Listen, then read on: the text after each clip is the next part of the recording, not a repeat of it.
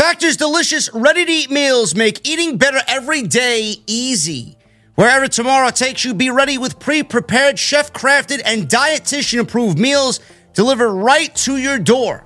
You'll have over 35 different options a week to choose from, including keto, calorie smart, vegan, and veggie, and more. And there's even more to enjoy with over 55 nutrition packed add ons that help make your weekly meal planning even more delicious. What are you guys waiting for? Get started today and have a feel good week of meals ready to go. The options are endless with Factor. Two minute meals. Fill up fast with Factor's restaurant quality meals that are ready to heat and eat whenever you are.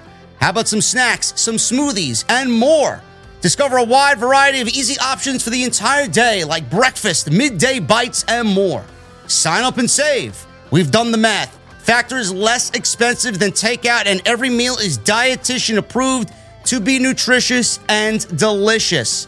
Factor is also the perfect solution if you're looking for fast, upscale options done easily. And you guys can be very flexible with your schedule. Get as much or as little as you need by choosing 6 to 18 meals per week.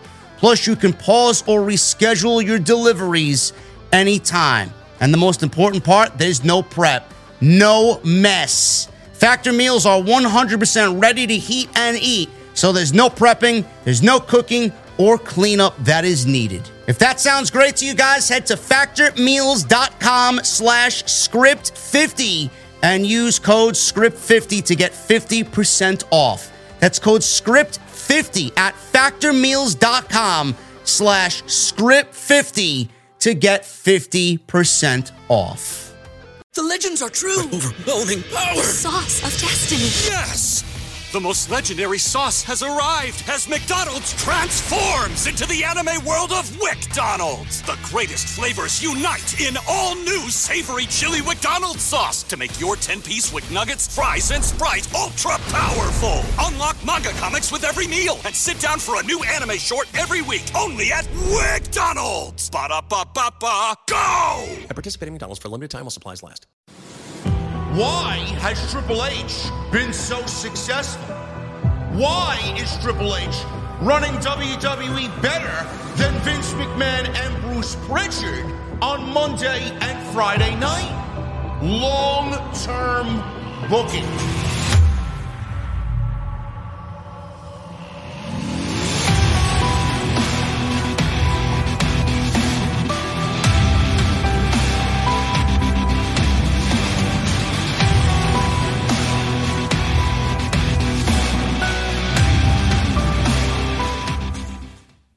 What is going on, guys? Thank you so very much for joining us right here on Off the Script. This is your AEW Dynamite post show for March 22nd, 2023. I'm your host, JD from New York, as always, coming to you live from the OTS venue. Thank you guys so very much for joining us on your Wednesday evenings, wherever you may be.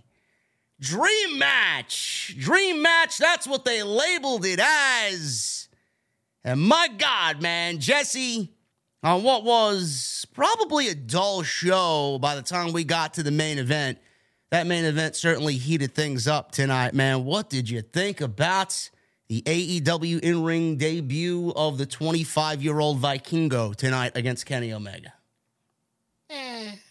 Yeah, he was all right, man. I mean, I mean, I could do that shit in my sleep, bro. I mean, give me a fucking break. I mean, uh, I've been with House of Glory, man. Amazing Red taught me all that shit, man. I'll show you next week. You see one, you see them all, know, bro. You on, know, man. Ah, who needs it? We got Ricochet over in WWE, right? We got uh, we got Rey Mysterio. Who needs these Mexican luchadors, man? Who needs them? you know, this guy has probably been doing this stuff most of his career, but this was the biggest match of his life. Bro, I'm this guy was doing 630 fucking Poison Ranas out of the womb. My God.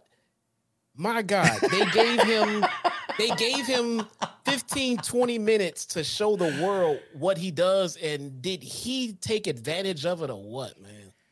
That Man, was great. Man, I, t- I tell you, man, the, the social media, it- social media sucks. Oh, I, I don't even know. I swear on my grandfather's tomb, man. If I didn't have this fucking show and it being detrimental to the growth of the show, I would not even be on there, man. There are so many blithering idiots on there. It is, it is, I can't even keep count anymore, man. I don't even know what my block number is up to at this point. Let, us try to stay off. I try to stay off. lucky you, man. Uh, listen, I try. I, I want to start. I want to start at the top. Obviously, this is the big thing tonight. Dynamite was not very good tonight. I mean, I didn't really care about. it. I mean, the Sting match with Orange Cassidy and and Darby Allin was a, little entertaining. Outside that, and the Omega and uh, Hangman stuff at the end, the Elite getting uh, put into an ambulance on the start of the show. I, I mean, I didn't really care for much of what happened tonight. It, it was certainly an off week, so he definitely booked the uh, dream match on uh, on a good week. But I, I want to start at the top, man. A lot of people criticized Tony Khan, and I talked about this on Sunday on, on my show. A, a lot of people criticized Tony Khan for this supposed dream match. Now, I, I want to start there. Uh, You know, I, I, I honestly feel, and I don't blame Tony Khan. I'm not blaming Tony Khan because he's a wrestling promoter and he's got to do what's right for the company and, and right for the promotion of the show. And he, he's a major fan of the sport, and we love him for that reason. But man, do they throw the term dream match around way too often, man. This this to me tonight was not a dream match. I don't really like the people saying it is a dream match. It may be a dream match for Vikingo, who's 25 fucking years old in the ring against Kenny Omega. That's the only way I'd really accept it being called a dream match if it's coming from Vikingo per, uh, personally. But I, I feel like that term is loosely thrown around.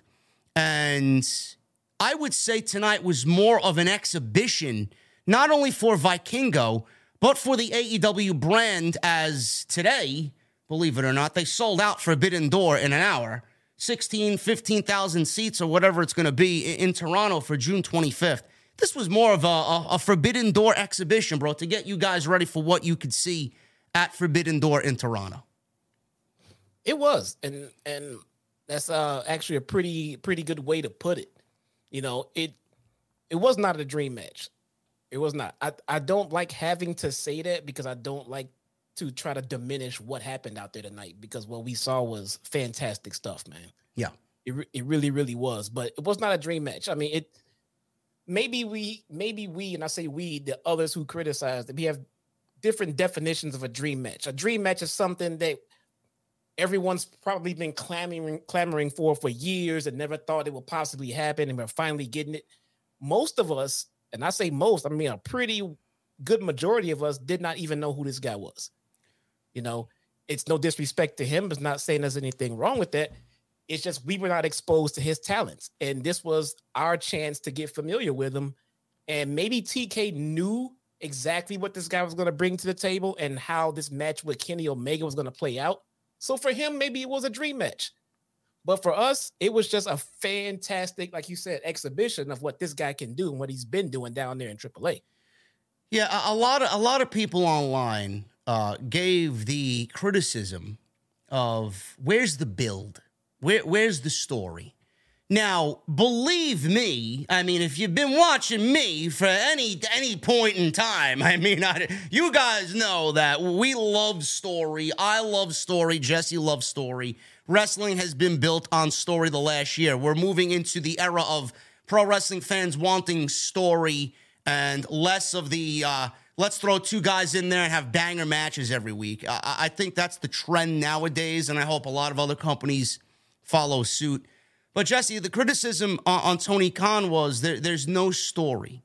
Now, I, I don't know what fans are expecting here for a multitude of reasons as I as I went over on Sunday night. Number one, this guy rarely works in the United States. I mean, I may be seeing him at a, at a GCW show. He might have worked Impact here and there. But I mean, this guy is so incredibly difficult to book that a lot of people were like, oh, where's the story and where's the build for the match? Well, I don't think this match really needed anything outside of what they did tonight. They, they put a couple of video packages together, uh, one in particular, I believe, uh, for this match, and, they played it at the beginning of the show to basically give you a little recap of who he is, where he's come from, what championship he holds, and, and how this match was supposed to happen. But before Kenny Omega went to go get surgery, You know, this match was supposed to happen. He couldn't do it, and he opted to get surgery and then come back. So the match had to be put off. So this is a two year match in the making. Then it would have been a 23 year old Vikingo against Kenny Omega. Now we're getting it on, AEW Dynamite. So I don't necessarily know why pe- I don't necessarily know why people are, are caring so much about the build for a guy who's not even signed with the fucking company. I I mean, I don't really No, understand that. Who cares? He's not with them. Yeah, no. Some people just like to take, you know, the complaints that you know some of us would normally have with AEW and try to apply them to Yes. every last single situation. That yes, we want more storyline. That does not mean every last single thing that you see on TV all needs a storyline for it to happen. And this is clearly a case where it did not need storyline. There was actually storyline Yes. Going on there. Yes. You just weren't paying attention to it. Tony There Khan storyline. Tony There- Khan slyly, bro, slid in two different situations. There was Adam Yes. Page at the beginning of the show where Kenny Omega didn't even want to do the match later because he wanted to be at the hospital with the Bucks. And then we got a little scene backstage where Don Callis had to convince him, like, this is you. This is main event Omega. The, the wrestling god is back one on one. This, this is what you need to do.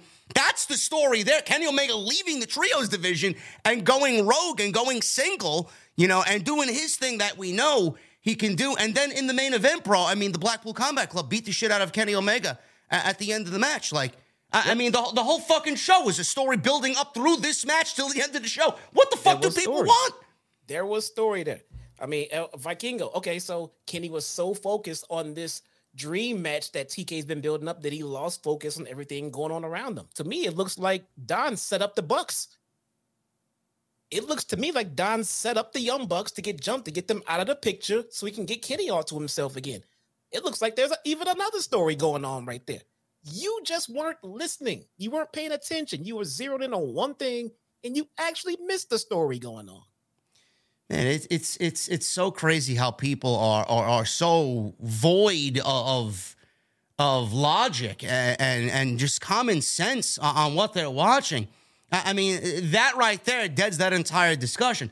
The the other thing is, why is Tony Khan booking a match if there's no story? You you just might as well not do it at all. I mean, this is not what we want. I had people tell me, bro, that they weren't going to watch this match tonight because a they didn't know who he was and that there's no build. I'm like, okay. Uh, go go and uh, go and twiddle your thumbs somewhere uh, somewhere else this evening. Go go play your PlayStation Five or, or go watch something else. You don't have to watch AEW, but you're gonna miss a banger match.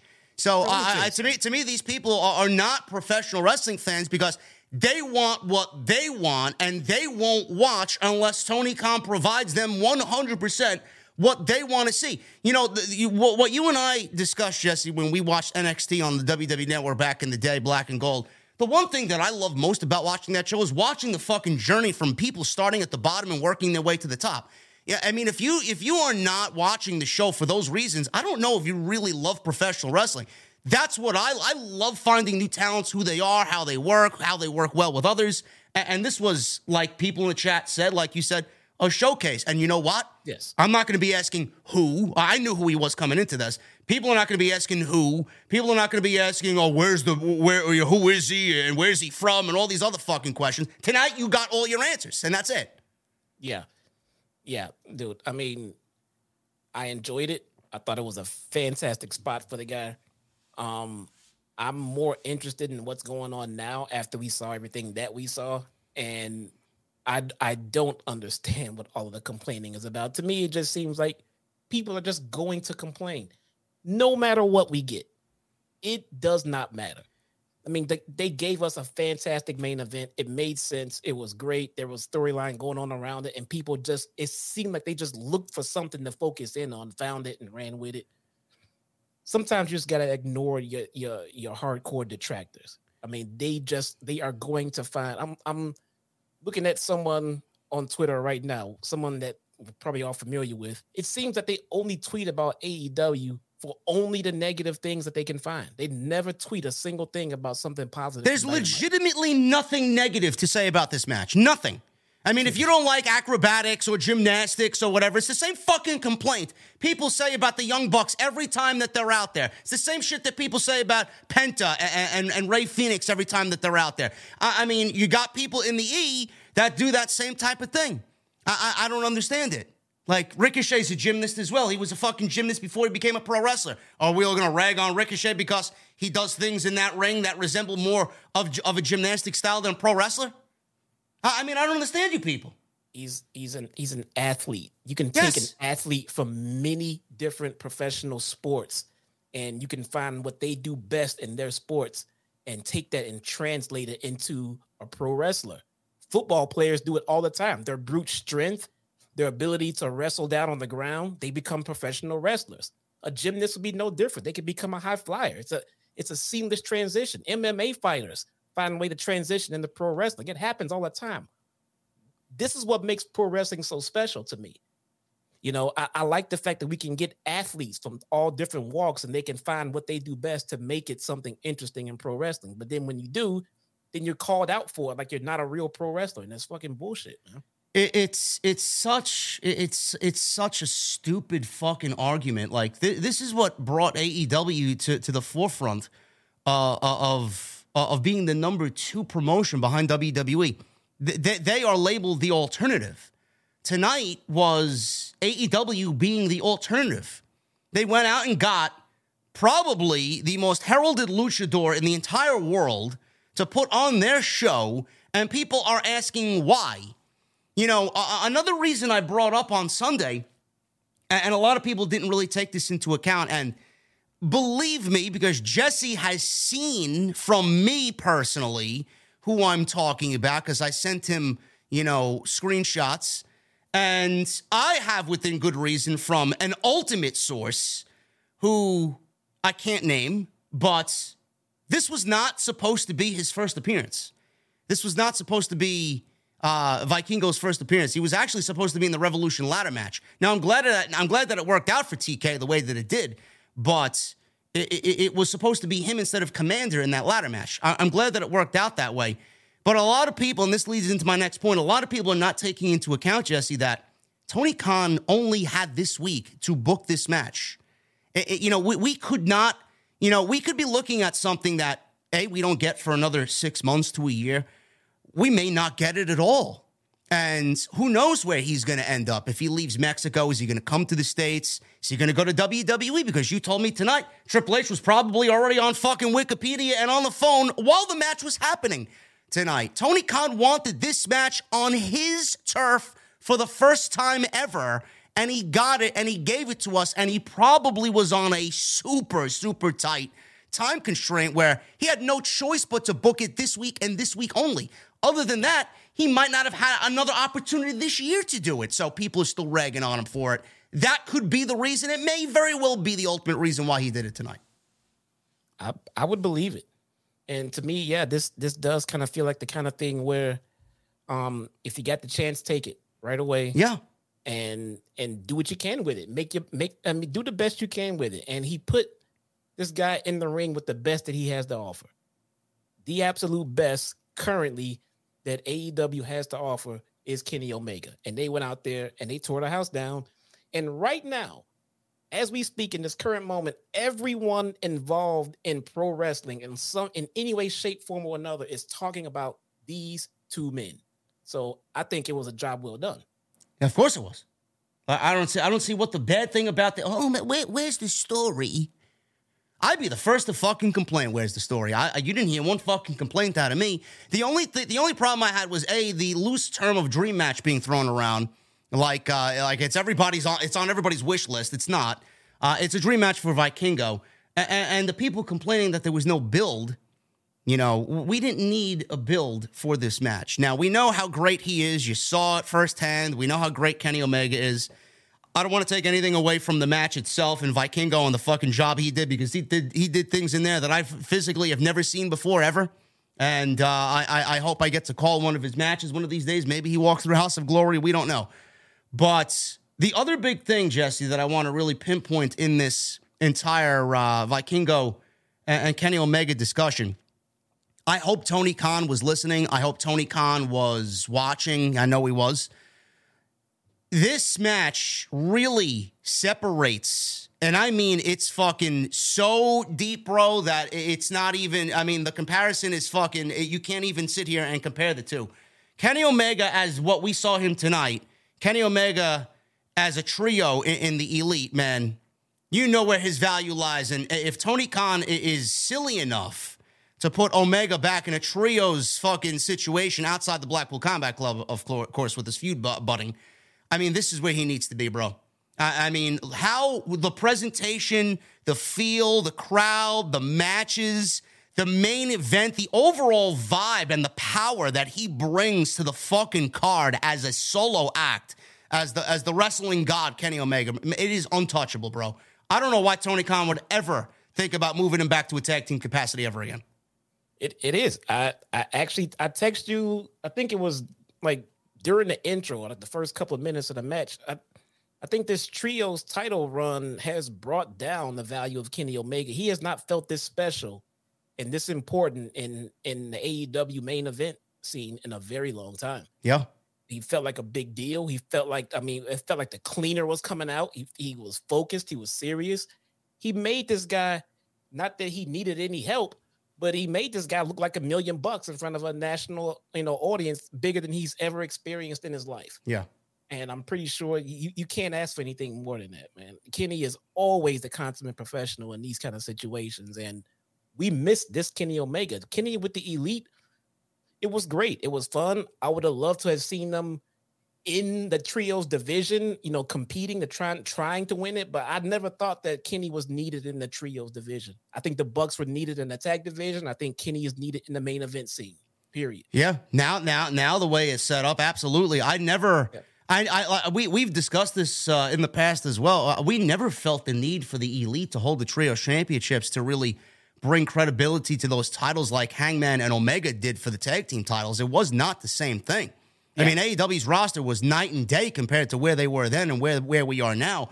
I mean, they have so many fucking great players uh, on the field in, in, not only the roster in general, but in the trios division and what they could do with that trios division. The House of Black are, are manned and ready to, to lead the charge. We didn't need the elite there. The Blackpool Combat Club, they, they are ready. They don't need the elite there. I mean, you could do anything. I mean, Pac and the Lucha Brothers were a fucking great tag team. This the Jericho Appreciation Society could hold the titles. There's there's so many great options there. We don't need to go back to them and, and kill other parts of the show by putting them in one division and not having them experience anything else and not having the fans experience them in any other division. Omega in the main and the Bucks in the tag team. I, I don't know why this. I don't know why this would even be a discussion moving forward. No, in I mean. It, another thing too, I just thought about though, we didn't have MJF on this show. No, he's hurt. I mean, he's still oh. he's still healing. Yeah. Uh, yeah. We didn't have the Bucks on this show, technically. Yeah. And the show was still extremely noteworthy. Yeah. Extremely. We didn't have our world champion here. You know, we didn't have the Bucks here. I mean, but there's still a lot going on. I mean, this guy's appearance allowed so many other different moving parts to happen, and people are still finding ways to complain about him being on the show. There's no I in team, but there is one in Indeed, and that's the hiring platform that you need to build yours. When you're hiring, you need Indeed. Instead of spending hours on multiple job sites searching for candidates with the right skills, Indeed's a powerful hiring platform that can help you do it all. One of the things I love about Indeed is that it makes hiring all in one place so easy because Indeed does the hard work for you. They show you the candidates whose resumes on Indeed fit your description immediately after you post so you can hire faster. Join more than 3 million businesses worldwide that use Indeed to hire great talent fast. Start hiring now with a $75 sponsored job credit to upgrade your job post at Indeed.com slash BlueWire Sports. Offer good for a limited time. Claim your $75 credit now at Indeed.com slash BlueWire Sports. That's Indeed.com slash BlueWire Sports and support the show by saying that you heard it on this podcast. Indeed.com slash BlueWire Sports. Terms and conditions apply. Need to hire? You need Indeed. I don't get it, man. Listen, at the end of the day, Jesse, we got exactly what we needed AEW to do, bro. What was the fucking first thing that I said coming out of AEW Revolution, even going into Revolution, they need to structure their shows with something that happens in the beginning, something that happens in the middle, and something that happens at the end. We got exactly that tonight. It might have been it might have been a show that was not very match heavy like we know AEW can do, and we got some of the B plus players, we got some of the bench players on tonight's show, but I mean, that storyline that played throughout the show, bro, that's the way AEW needs to structure television. That's what they did tonight. And people will still fucking complain. Yes, it wasn't a great show, but based on what we saw with that storyline, the way the show was structured, I'm giving it a thumbs up because that's exactly what we need on a weekly basis. You know, here's something that I saw absolutely no one tweet about, mention, or even slightly bring up. And I'm going to be the first to do it right now. This new version of the Blackpool Combat Club has lots of shield uh, uh, of remnants all over it.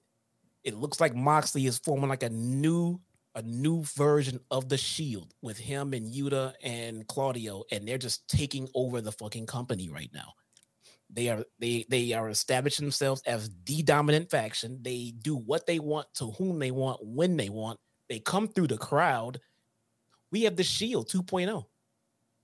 I don't mind that at all. To be honest with you, I, I do not mind that at all. If, if there's anybody that knows the Shield and how they need to operate and how to build a, a faction off of that type of vibe, it's Jon Moxley. It's Jon Moxley. I'm liking this shit. The Blackpool Combat Club is no longer just one of these factions hanging around in the backdrop in AEW. They said, We run this show. We don't mm-hmm. care who you are. And I'm excited about it because Brian's not even there. We know Brian's going to come back eventually. And it looks like we are definitely headed towards the blood and guts. Yeah. Omega, Hangman, and the Bucks versus Brian, Yuta, Moxley, and Claudio. I mean, holy shit. Yeah, man. Holy I 1 think million rating shit. Yeah, I think Wheeler Yuta is going to benefit mostly from this kind of push that they're um, looking like they're going to go on because um, he's the one with with the most in ring ability with um, the least amount of charisma or name notoriety. So he's going to benefit from being around Moxley and Claudio for sure. It's amazing, man. This is why uh, I feel like what we do here is is better than a lot of the other creators. You know, we see things in a different way. You know, some of the locker room over there may not like us for our uh, bluntness and our uh, our, our uh, honesty. It's just who we are as individuals. I'm not going to lie to my audience, but you know, just the simple fact that we you know, are watching the show tonight, not really thinking too much of it outside the main event. We knew it was going to be a banger, but I mean, people still complaining. It's it's so wild to me that AEW did exactly what we need to do with a fucking two hour long story throughout the show to keep you invested, and people are still complaining. I mean, and it's in the hands of Omega and the Bucks and Page and the Blackpool Combat Club. Who who knows what they are bringing to the table as far as how this goes and how it's going to be booked and the ideas that they're bouncing back and forth with TK. I mean, you got eight fucking guys there who. You know, some of them were in the, to me, the second greatest story that they've told with uh, with Hangman and, Omega, and that's obviously outside Punk and MJF. I think that's their best story, period. But I mean, look at all the manpower that they have, bro, to tell this story on where it's going to go into that supposed blood and guts feud. I mean, how could you not be excited about it? I'm fucking, I, I can't wait to see how everything unfolds. Me as well, man. Me as well. The other thing that we want to talk about tonight, before we get into the actual show, is Bill Goldberg. Jesse is uh, blanking out his camera. And uh, Jesse is thrilled about this news. Jesse is over the moon about this, but he can't wait. He can't wait for good old Bill. We're not talking about Big Bill, bro. We're talking about Bill Goldberg, a Mustang muscle car loving freak that should never come to AEW. Apparently, he's a free agent, bro. Bill Goldberg is now a free agent. His contract expired with WWE at the end of 2022, but news broke on Monday that he's a free agent, leading to fans speculating whether Goldberg is going to end up in AEW. Tony Khan was actually asked about this, and he says this in regards to Bill Goldberg. And I quote I have a lot of respect for Bill. I think Bill Goldberg is a great professional athlete and has had a great career of pro wrestling. He is a very nice person. I think he's a household name in pro wrestling, And certainly that's interesting to hear that Bill is a free agent, as if Tony Khan didn't know already. That's something to follow.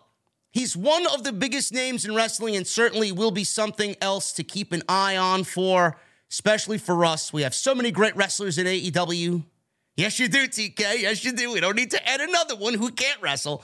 Uh, so many great wrestlers in AEW and so many exciting things happening in AEW week to week that it's always an exciting time. Bill is an exceptionally exciting name and one of the biggest names in the sport. Certainly, it's a big thing for us to pay attention to. So I would take notice of that. And that is an end quote. Man. Ah, listen. I listen. The venue's upset, bro. The, ven- the venue's uh, the venue's upset. Tony, look at what you did, bro. You got my fucking people upset, man. What the fuck is wrong with you? Um, Jesse, what, what do you think about this uh, unbelievable news, man? That's uh, that's budding in the community, man. People people want Goldberg to go to AEW, man. People are legitimately, and I say this with a straight face, people are legitimately coming up with the excuse, bro, that oh, well, Tony Khan has treated his legends great, better than anybody. If there's one thing that Tony Khan knows how to do, it's how to book and treat his legends on Dynamite. Bill would be no different. I like it. Have him come in for a four to six match deal and work with some middle of the road guys that ultimately leads to a match against Will Hobbs or Wardlow. No! No. No! That is not a valid excuse to bring in Goldberg to AEW. I'll give the floor to you, Jesse, first. Let me what do you got to say about this, man? Good old, good old Bill Goldberg. First off, all of the legends that TK has booked and pushed correctly were all respected legends. Let's start right there. All legends that were already respected in their craft for what they brought to pro wrestling. Christian Cage, Sting. I mean, these guys were actually legitimate wrestlers who spent their lives dedicated to this sport. And then they're in a position where they can't physically give us what they used to. So TK puts them in a position to give us what they can when they can and without overshadowing any of the new up and coming talent. Now, if anyone can name me one person that Bill Goldberg helped get over in his entire career, then maybe I'll reconsider my stance on Goldberg. Just one. Just one. And then take the fact that Goldberg himself has has pretty much said that he only does this business for the money and that he couldn't do pro football anymore. He's just here for himself. He's never helped anyone in his damn career. And we're supposed to be excited to get this guy in AEW. What is wrong with you people? I swear, I think the people that want to see Goldberg in AEW are the same AEW detractors that say only negative shit about AEW. It's it's amazing to me. Like like I, the, the the the most funniest thing that I've seen in the last forty eight to seventy two hours since this news broke is people legitimately coming up with excuses for Tony Khan to sign Bill Goldberg. Like I, I like are you people absolutely out of your fucking minds, mental? Like AEW is the alternative. If I wanted this shit, I'd go watch fucking WWE. This is everything that is against what AEW stands for. You want to bring in Bill Goldberg? Bill Goldberg is not going to be used as well as Sting. Bill Goldberg's not going to be used as well as Jake Roberts was, who can't wrestle, obviously. But Jake Roberts was used very well in his beginning well. stages, very well. This is not going to be like an Arn Anderson. This is not going to be like a who else is there? I, I don't want Chris Jericho is a legend, but Chris Jericho is there every day. He wrestles almost every week. But Yeah. Instead of being like those guys, he's gonna be like a Jeff Jarrett, someone else that Yes. we have being used in a way that we really don't want to He's see not gonna being be- used this way. he's not going to be used like a Christian Cage, who's been used brilliantly. Like So good. What, what do you, oh, oh, TK uses his legends great. Yes, yes. Bill is not a legend. I'm not a sorry. He's not a legend. Why would you want to bring this man into the company for the reasons Jesse gave, which was 100% accurate, number one. Number two, This is the same guy that didn't give a fuck about Kevin Owens, didn't give a shit about Bray Wyatt. From my sources, Bray may still be buried in Saudi Arabia. We don't fucking know. This is the same guy who ruined Big E's title run and title reign because Bill Goldberg needed to wrestle Bobby Lashley at SummerSlam, which moved Big E's title match to a fucking cash in in Worcester, Massachusetts on Monday Night Raw, ruining the moment when it should have been Big E versus Bobby Lashley at SummerSlam because the entire summer was Bobby Lashley in the Hurt Business first the New Day. You think I forgot about that one, right? No, I don't forget anything about Bill bullshit. Goldberg. Number three, that's number three. Number four, like Jesse said, this guy's the most greediest motherfucker that you could ever find. He's making $4 million a fucking payday. Saudi Arabia matches here and there. He only came back for himself. He can't he can't wrestle anymore. He can't even fucking walk. He almost killed the fucking Undertaker in Saudi Arabia. You want him to come back to W uh, to uh, AEW after his WWE run. Well, what is he gonna do? What is, what value is he gonna bring? AEW. Oh, he's a ratings draw. He's a big get. No, he's not. He didn't do shit for WWE's ratings. What the fuck are you talking about? I don't get it. I don't. I don't understand it. bro. I Why do you want oh. this man here? I, I swear to God, man, I may be on the brink of not watching anything AEW if he comes in. some people, you know, some people, you know, they like to try to say, well, it wasn't Goldberg's fault when he came in and Vince wanted to book him to beat Bray Wyatt for the title. Let me explain something to you, man. I don't think you would have been able to get a real legend, a real legend who loves this business to come on, sign up for a match, taking the world title off of the guy who's up and coming just so you can have a match somewhere in Saudi Arabia, some shit. Anyone would have said, yo, look, man, I want to come in and do something, but I'm not taking the title off of this guy. The fans love him. He's white hot. I mean, this should be somebody. If you if you got to take the title off some of them, do it with someone else. I'm not doing that. Exactly what I hate me for that. exactly what I said the night of that review. He could have said anything to Vince. Oh, Vince, I don't know if I could take the title. This guy is absolutely fucking scorching. I can't take Yeah. the title in three minutes. Three minutes. Bullshit. The only man, the only people that Goldberg worked with is Brock Lesnar and Bobby Lashley, and he didn't even put over Bobby Lashley clean. He didn't even bother putting over Bobby Lashley clean. By the time Bobby Lashley had to drop everything to put over Bill Goldberg, he was no longer the WWE champion because WWE and Bill Goldberg, they had some sort of fucking agreement. Oh, he's back for his son. He wants to be a superhero for the kids. Fuck off. Him and his dorky ass son out there. What is he going to bring to AEW? What is he, he's going to put over Wardlow? Yeah, Wardlow's going to be so over, right? Because uh, uh, they had similar chance, right? Goldberg, Wardlow. Give me a fucking break. That's exactly what I want to hear on AEW television.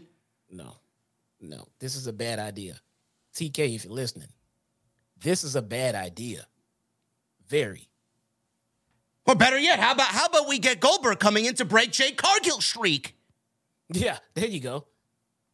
I like I, I booked it better, man. I like I like my booking better on Twitter.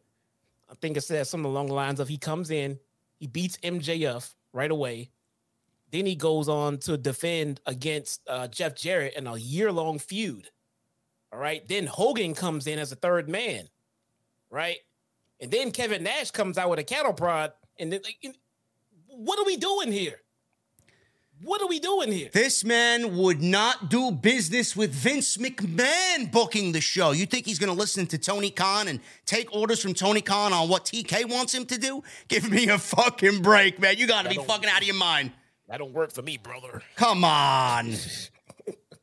Say no to Bill Goldberg in AEW. That's an awful, awful, awful fucking move. And anybody, all the check marks thinking and coming up with fucking ideas about how it could work, fuck them because they're not being genuine to their audience. And believe me, if I see it, I'm calling it out. Fuck this shit. No. They got enough problems. They don't need to add fucking Bill Goldberg to the mix. No. Anyway, we're going to get into the rest of the show.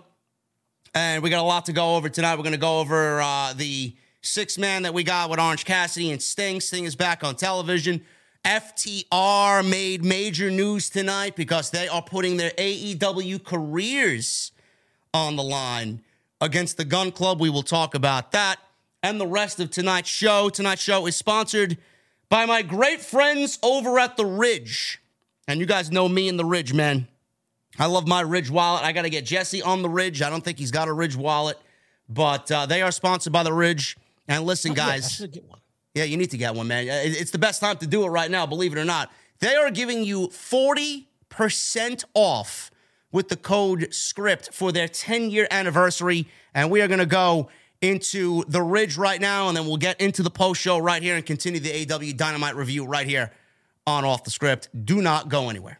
Ladies and gentlemen, tonight we are celebrating, and not only because once again we are sponsored by my beautiful friends over at The Ridge, but tonight we are celebrating The Ridge and their 10 year anniversary, man. That's 10 years of great reviews, iconic wallets, and you guys know how much I personally love The Ridge. The Ridge is obsessed with making durable, space saving gear that you're actually going to use every single day. So stock up on a wallet. Go get yourself a key case. Go get yourself a ring or a watch and organize your life every single day a little bit better than yesterday, man. I love the Ridge. Everything about it, I love it. And tonight, it is so special that we are going to give you guys 40% off now through March 26th if you go to ridge.com slash script. Once again, that's ridge.com slash script, and you're going to save 40% off for their 10 year anniversary on anything that the Ridge offers, man. How many times have you guys heard me talk about the Ridge and how ugly your wallet probably looks? I get complimented on my wallet every single time. I want to tell you guys a little bit of a story, man. You know, the nicer weather's coming. I love to go down to the Jersey Shore. I love to go visit my outdoor beer gardens. When I drink my favorite cold beverage outside in the beautiful summer sun, I usually have my wallet face up on the countertop so I know that I'm ready to pay for whatever I've ordered. And I get so many people complimenting not only on my wallet, but at the same time, I'm looking at everybody else's wallet. And I'm saying to myself, why don't they have a ridge? Why are their wallets so ugly and bulky and made of cheap leather and, and they're all worn down and decrepit? I mean, why would you want to carry around a wallet like this? Why don't you want to carry around a Ridge wallet and make yourself just feel better about yourself? The Ridge is so great, man. Up to 12 cards in this thing you can hold, plus room for cash. There's over 30 different colors, including carbon fiber and burnt titanium. Their wallets have over 50,000 five star reviews, so you, you guys know that you're getting quality. The durable material means each wallet comes with a lifetime warranty. And the Ridge team is so confident that they will actually let you test drive this for 99 days. You can send it back for a full refund if you don't love it. And one of the most important qualities about the Ridge wallet, it is RFID blocking with RFID blocking technology. So you guys know you are safe from digital pickpockers when you're out and about this summer. It's unbelievable, man. So please go get yourself a Ridge wallet, ridge.com slash scripts. Once again, that's ridge.com slash script. Save 40% off for their 10 year anniversary. And I want to thank my great friends over at The Ridge for once again sponsoring today's podcast right here on Off the Script. Thank you guys for sponsoring the podcast tonight. The Ridge, my great friends over at The Ridge, man, love them. Go get yourself a Ridge today, 40% off. Ridge.com slash scripts. Jesse, we open Dynamite tonight with Orange Cassidy teaming with Sting and Darby Allin against the Butcher, the Blade, and Kip Sabian. You know, it was um it was it was an okay match. It didn't really further any storylines between anybody. But the one thing I noticed here, the one thing I'm uh, and we called it out too when we talked about the the, the AEW brand going on the road and doing the house shows. I, I, I and you and I both talked about us hoping that they bring a camera crew with them and film some stuff backstage. They were in Troy, Ohio, uh, this past week, which looked like an awful card, by the way. Uh, I think a lot more people should be outraged by the fucking house show card that they gave uh, the fans there instead of the Vikingo and Omega match having no build. But they filmed the storyline backstage where Butcher, Blade, and Kip Sabian attacked Darby Allin and Orange Cassidy. And that's what prompted this match tonight. So, you know, good on AEW for filming some little shit backstage to kind of further some storylines, even at the house show. Was that so hard? No, Then why don't they do this for dark? I don't know. It's a good question. If if if dark would get half of the attention that TK gives gave this house show, it might not be so bad to watch. I mean, take some clips that happen on dark, present them into TV, and be like, "Hey, you want to see more stuff like this that happens every now and then? Go watch Dark." That's all we've been asking for. We can't get it. What the hell, man? I don't know, but I'm glad that they did it. Hopefully, we see more of it. Uh, this was a fun tag team match. Sting looks great in there, man. There's just a, a certain genu- genuineness to Sting. A great, uh, you know, uh, it's a great sight to see Sting in there, man. You know, I, I look at someone like Sting nearing the end of the road here in pro wrestling and all that he's done, and he's here in AEW still wrestling, even after being out for a little bit for, with an injury. You know, we just talked about Bill Goldberg, man. It's like fucking night and day, man. Sting is in there to help the young kids get over. He's got a little, you know, a, li- a little bit left in him. He's fucking jumping off balconies and jumping off stairwells and uh, eh, jumping off rafters. You know, he's got his little moments to shine there, but it's never all about Sting. It- It's never been all about Sting. And, you know, I'm glad that he's back. Maybe they uh, do something really, really special, which uh, I hope they do in what is rumored to be his last year in, in AEW and last year in pro wrestling. But uh, he's out there with Darby. And His Dar- last year in AEW. yeah, it's a contract year. Yeah, he's a free agent. Oh, yeah. man. Sting should be locked up for for life. Oh, well, he, man. he not, may. I, I believe he wants to retire. not on not on TV. I get that, man, but that guy should not be out of AEW ever. Uh, well, I mean, probably not. I mean, he'll probably end up being like uh, a coach or, or, or something if he still wants to do. it. Maybe he just wants to be home. Who the fuck knows? Maybe he just wants to go to Venice Beach and, and retire and just s- sail off into I the don't sunset. care. Keep your ass here and help these fucking young guys get over it. Management, creative, something. Find something for Sting to do. Man, it, it'd be crazy, man. How the fuck do you book the ending of Sting's career? Tag team title run with Darby, maybe, maybe, maybe a match with MJF for the world title. Man, obviously he won't win, but imagine MJF and, and, and Sting for the world title, but Maybe like a like one of them big shows, maybe like a Fyter Fest or a fucking Bash at the Beach or uh, a Grand Slam, maybe. Something. I want to see. I want to see Darby involved in whatever happens with Sting for his last match, though. I mean, it, we he, he- he's jokingly called pretty much, you know, uh, Darby's dad. You know, Yeah. So, you know, I mean, I, I don't want to see a heel Darby, you know, anytime soon, nothing like that, or a heel Sting. But somehow you got to incorporate Darby Allin in his in his eventual retirement. Maybe maybe have Darby wrestle for Sting or in a tag match with Sting in some kind of you know uh, um you know in some kind of capacity for him to fight for his career. Then Darby comes up short in the law. Some something just emotional that involves Darby. I want to see him involved in. I'm sure. I'm sure uh, they'll come up with something for sure. Uh, something special. Uh, but Darby was in there. Uh, he uh, almost got a hot tag, but uh, Blade took out Sting, knocked him out to the floor. Cassidy made a, uh, uh, I guess, uh, what do you call a hot orange Cassidy tag? A um A lukewarm A tag. Warm tag. A warm tag. lukewarm tag. Warm he tag, he yeah. he, uh, he did his thing in there. Cassidy was then planted with a powerbomb neckbreaker combination by Butcher Blade. Uh, Sabian followed with a corner cannonball. Sabian then was playing up to the crowd. Uh, Sting made the tag from behind. He took over and he was going at all three of these guys. Sting got the Scorpion Deathlock on Sabian. He was overwhelmed here in a two on one by Butcher and Blade. Allin fought them off with a double coffin splash. Sabian hit a pump knee. Uh, Stun Dog Millionaire by Orange Cassidy led to some dives out to the floor with Allin onto Butcher and Blade. Sting hooked Sabian for the Scorpion Death Drop and got the pin one, two, three. After the match, Cassidy put his glasses on Sting. And the big story at the end of this match was Darby Allin, Jesse, staring up at the double or nothing flag that was hanging above the crowd. He's having dreams of MJF in the World Championship, bro. Are we looking at a one on one match between Darby and MJF, or are we still kind of on the same page with the uh, fatal four way, the four pillars of AEW battling for the AEW title? No, I think I think that's still the direction. It's, it's gonna be MJF taking on the pillars, you know, and that will be the story. I mean, it you know, it, it kind of feels like it's a little bit more believable that um, one of these guys could take him out in a fatal four way rather than one of them winning a one on one match. Yeah. So uh, it should be, should be really really good. Now, how do you book these guys leading into double or nothing? Because MJF did say that he wants to see them all get wins because he doesn't believe none of them are, are, are number one contenders or anywhere close.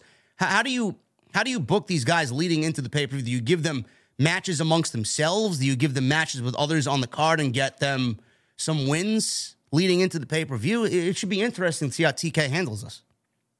Well, we have a little bit to um, before we get to the pay per view, um, and that's something I was gonna say earlier too. uh, Um, when we were talking about the the show not being um, all that great to the end, you know, we're, we are in the middle of that lull. Um, Yeah. between pay per views for AEW, so not everything is gonna be like a tremendous build, Yeah. You know, or something like that. So, so a match like this with Kenny Omega was strategically, you know, placed well as far as them getting ready for the next show. So, um, but you know, during this time that we have before we get to our next show, they should all be involved in their own individual type storylines and things like that.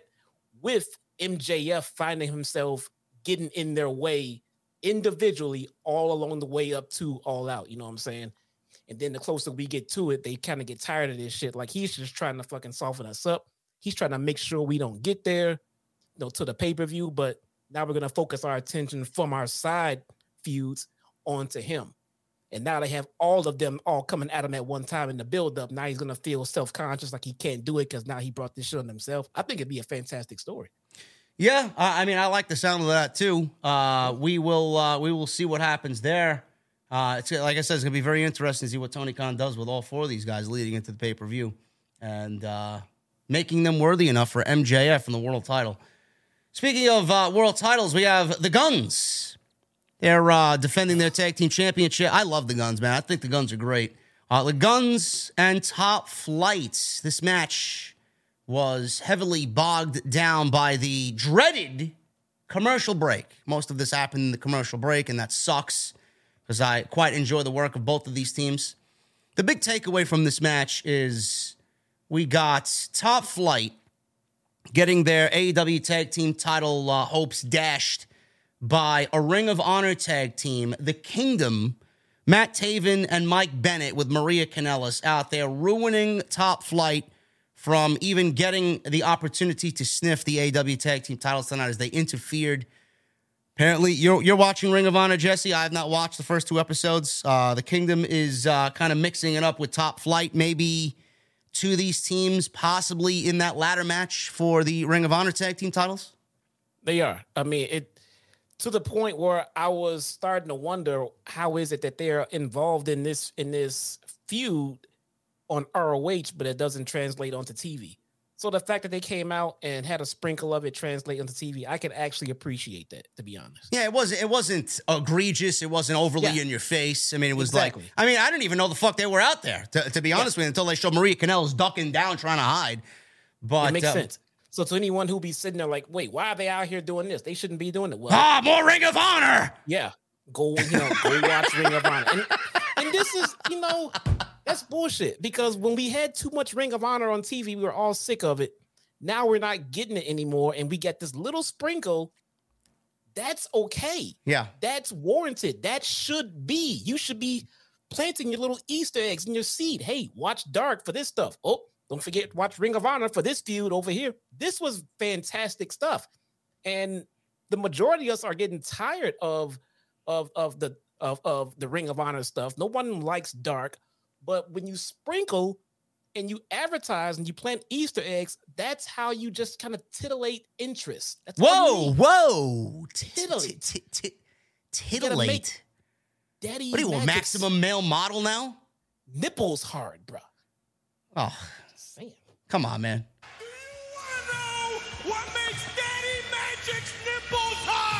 Well, clearly, if Jesse's using titillate, Titillate. You, you gotta, I mean, don't point is don't shove it down our throats. Yeah. Put it where it's supposed to be, and then remind us that it's out there. And people will come to it. I don't know why this was a tag team title match to begin with, but I'm not going to ask questions. I I don't know. I'm I'm glad you said you like the gun club. I have no problem physically with the gun club. I just I don't understand why they are tag team champions. I understood. I thought we were going in the direction of keeping it on the acclaim. You know, they lose it, they feud, they get it back, but they lost it and got tossed to the side. We got no acclaim tonight either. Jesse's titillating the juices of your guilty pleasure, says Eddie Foster. Oh my There god. you go. Yeah, we're gonna call him Jesse from now on. just, just say, oh God, no. Oh my god. Uh, anyway, um, we got the uh, the kingdom out there. Matt Taven and Mike Bennett hit ringside, attacked Dante on the floor. The referee's attention turned. Uh, Dante fought back, rolled back into the ring, right into uh, the Guns finishing move, which is great. They call it 310 to Yuma. One, two, three. They retain the tag team titles. Post match, top flight brawled with the Kingdom. Maria Kanellis and the rest of the Kingdom run into the crowd, and they all get chased to the back. All of a sudden, FTR's music hit. They come to the ring and they got a huge reaction in Kansas City tonight. Colten said no one wanted to hear that song or see FTR out there. They don't respect FTR. You are losers and will never get a title shot ever again. FTR says they'd never team in AEW again.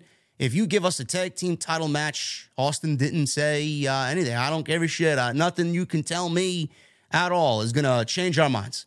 Harwood then said that they'd quit AEW if the Guns beat them again. Austin Colten accepted quickly this time and spat in FTR's faces before bailing uh, and getting out of uh, harm's way. So Dax says that they would quit AEW forever if they can't win the AEW Tag Team Championships against the uh, the Gun Club, Jesse. And this is quite interesting because Dax has been on this campaign because he's got a new platform now. He's got uh, his podcast, which is doing very well for himself. And, and, you know, they came out with a statement, and I believe this was on his podcast as well. I didn't listen to the episode yet, but he, he said that he he talked to Cash, and they've come up with a uh, a dual decision here on where they are going to take their careers next, what the next chapter of their career is. Uh, and nobody knows if it's going to be AEW or, or WWE, but you know, the career on the line situation. Normally, I don't like it because it makes things a little too predictable. Uh, but in this case, bro, it, it is genuinely up in the air. We don't fucking know a goddamn thing. So w- we're going into this match totally blind, and the only ones that know are, are Tony Khan and FTR. I Yeah, love I think we know. I think. I think. You you think they stay?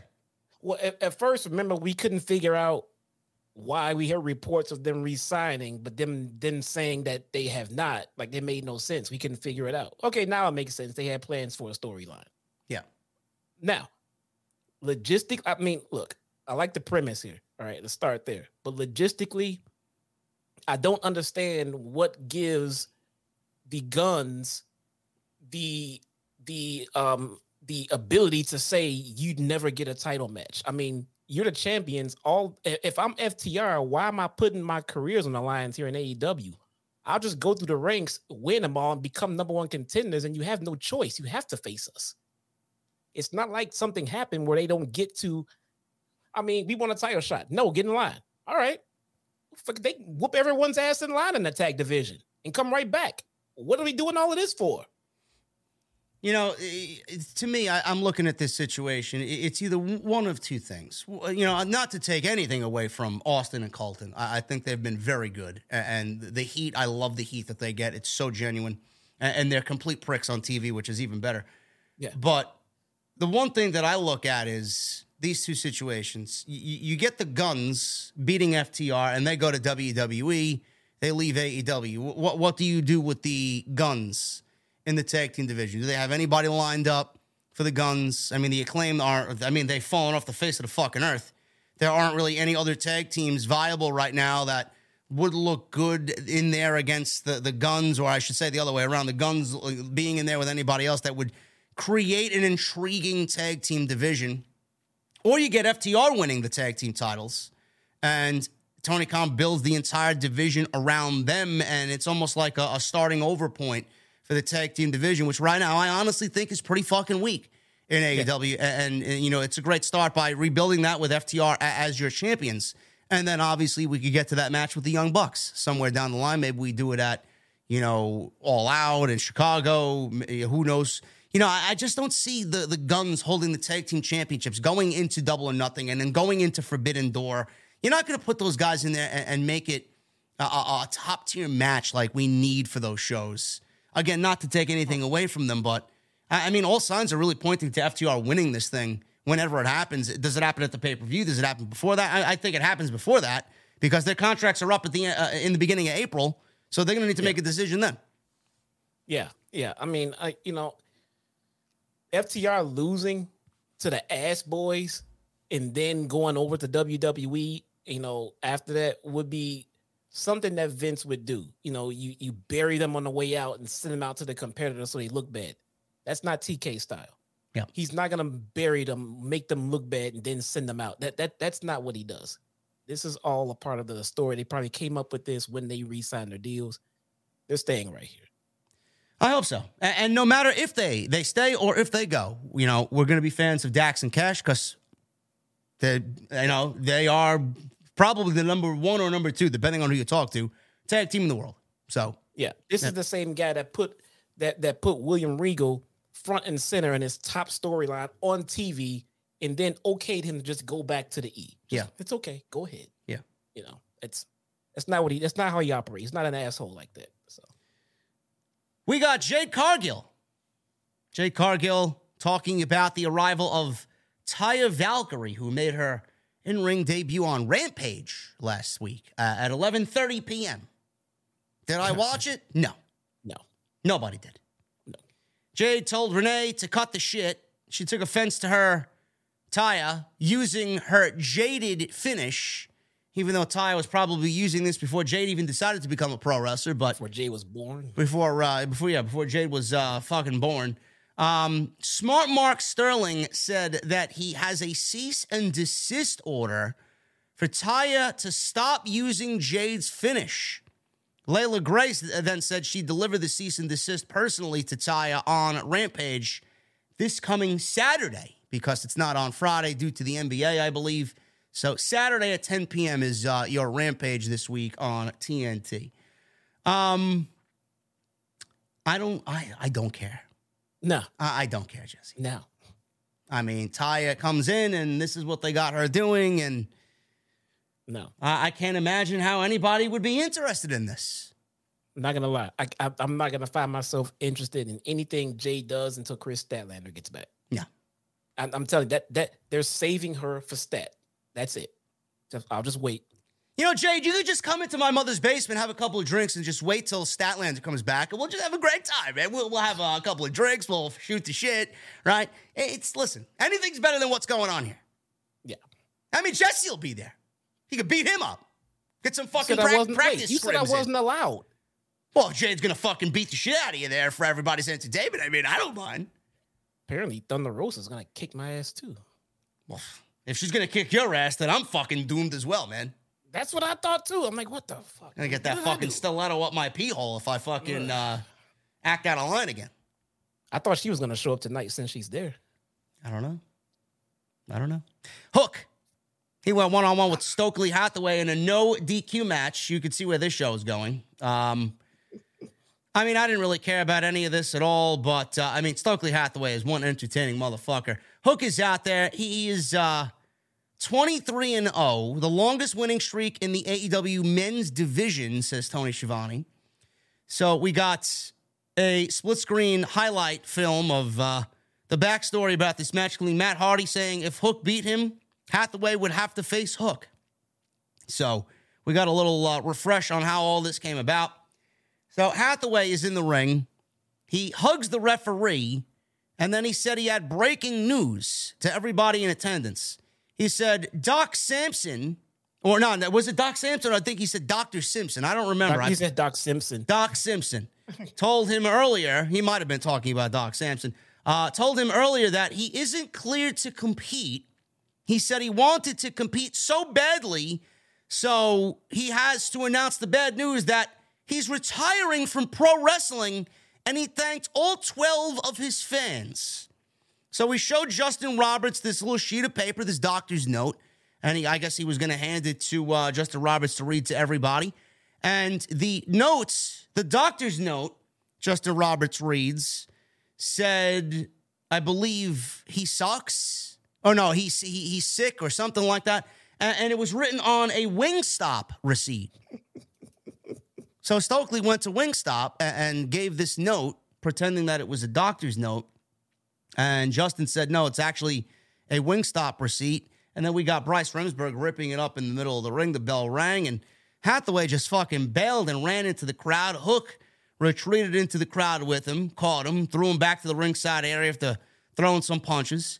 Hathaway leapt onto Hook. Hook barely moved. This was uh, basically a squash match.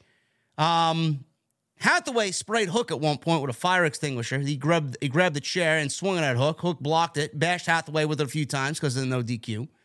Hook then suplexed Hathaway onto the barricade that was set up in the ring that they found underneath the ring that they later set up. He scored a two count, then lifted his shoulders. He applied the Redrum, and Hathaway was finished after that. Hook wins in three minutes. I predicted to Jesse that it was two minutes, but they went an extra minute, and um, this could have been a lot worse. I thought it was a little bit longer than that because he went out into the crowd and everything. No, this could have been a lot worse, bro. Yeah, I was I was kind of low key looking forward to this because they've been, you know, teasing at it on Dark and everything else. And Stokely Hathaway is hilarious, man. He is. He is fucking great at his role. He is so funny. He put this over and it made it really fucking funny to me. I wanted to see it since I saw them doing stuff about it on Dark, and he comes out wearing his fucking Nation of Domination fucking gear, fucking coming out, and he had a doctor's note. This was good. This was good stuff. It didn't take up a whole lot of time, and you know, it the right outcome. I liked it all. I liked all of this. We, you know, I, I you know, you, you guys are mentioning in the chat. Uh, I don't know if Jesse has uh, eaten at a Wingstop, bro. I have never eaten at a Wingstop before. I've had Wingstop. Are they good? It's all right. It's- Is it is not, it is it better than Buffalo Wild Wings? Uh, I'm not a Buffalo Wild Wing guy anymore. Me neither. So so no, I don't I don't do Buffalo Wild Wings. It's it's it's it's good in increments. You know, from time to time, I'll get it once every few months or so, and it hits the spot. I had it I had it last for the Super Bowl party that I had, I think. Oh, okay. And so Yeah, I don't know. I. I mean, there's got to be other places, but but Wingstop. I mean, I don't even I don't even know if there's a Wingstop in my area. I mean, or like there's no squirt either. uh, no, there's no squirt here. Yeah. there is squirt there, guys. Yes, I found squirt in my Stop and Shop. Yes, I even texted Jesse a picture a picture of it, and no, I didn't purchase it. Wasn't on Should've sale. got something, man. Adam Cole, baby. He comes out, he got a huge baby face reaction. And it's story time with Adam Cole, man. I can't begin to tell you how I missed Adam Cole on TV. Adam Cole's in there. He said in seven days he makes his in ring return. Talked about his struggles, but now he feels great. He looks great. He said he's never been more ready or more prepared to do what he loves to do, which is wrestle for AEW. So people want to know who his opponent will be on March 29th next week. And as he began to speak, he was interrupted by Daniel Garcia. So Garcia was out there, asked who was ready for story time with Daniel Garcia. He got a shut the fuck up chant, which is absolutely fantastic if you're a heel. I would love that chant. He said he wanted to put him in his place. He entered the ring and said he's been winning matches for nine months while Cole was playing stupid video games on Twitch. I don't know who's on Twitch nowadays, man. That shit is a fucking hellhole. He says he's I just saw I just saw um FOMO go live not on Twitch. I know. anymore. good. I may be. I may be over that. I may be streaming Resident Evil on Kick. I think. Yeah, I guess so, man. Um, yes, that's tomorrow. It's Friday, guys. Resident Evil 4. I'll be all over it. Um, he says he's main evented more AEW programming on AEW TV over the last year than anyone, which is kind of right, kind of true. He said Cole wants a big warm welcome, but he deserves it more. He says he's one of the best pro wrestlers. He stopped and corrected himself and says he's a great sports entertainer. Now, that is not that's not gonna make that's not gonna make Daddy Magic's nipples hard, bro, by calling No. himself a pro wrestler. I mean, come on now. No, not that, bro. He says he's one of the best pro wrestlers, sports entertainers. He asks what Cole makes what what he asks Cole what makes him special, and Adam Cole basically told Daniel Garcia exactly what he told Karrion Kross when they got into it on NXT. If you guys remember, yeah, when they ring the bell, that's what makes me special, says Adam Cole, and he's right. I knew he was gonna. I had a feeling he might bring that back at that. Uh, I mean, I mean, tell tell me when Adam. Cole is telling lies. I, I mean, it's tough to. Cole said Garcia is good, and someday he could be the guy who leads the charge here in AEW. Says the problem is the company he keeps. He said JAS has made him overconfident. He said even not wrestling for nine months, he's still Adam Cole, baby. He's traveled the globe, beating some of the very best. He says as he sat at home for nine months, he hoped and dreamed of having second chances. He says if he's crazy enough to want to challenge him next week, then he's on. Match accepted. He said it'll be the first time ever next week. This just isn't a return match. It's a statement to the locker room that he's back. Fans were chanting for Adam Cole. He says he hopes he knows what he's in for. I'll see you next week, Garcia. Boom. Um, I mean, bro, the, the reaction here tonight for Adam Cole. Uh, I, again, I hope Tony Khan was paying close attention and listening. I know he, I know he, he does, and he knows exactly what the fans are, are, are doing and wanting and asking for. I mean, the reaction, bro, tonight for Adam Cole signaled to me that AEW might have their next huge number one baby face on their hands with Adam Cole. Something Now, I- was very odd about Adam Cole. Uh, well, I'll, I'll, I'll, I'll get to, to why, but I prefer Adam Cole as a heel more than I do a babyface. But you know, if, if as long as they don't deviate away from who he is and how he's been portrayed, it, it should be fine. But what, what what was raw? What was off with Adam Cole? I don't know. I mean, just if it keeps it keeps feeling like he's like okay, why are they tossing them in this Daniel Garcia thing? I mean, there's just so many, you know, open books for Adam Cole to be a part of right now. You know, It may lead to an Adam Cole versus Chris Jericho match at uh, at the pay per view. yeah, maybe.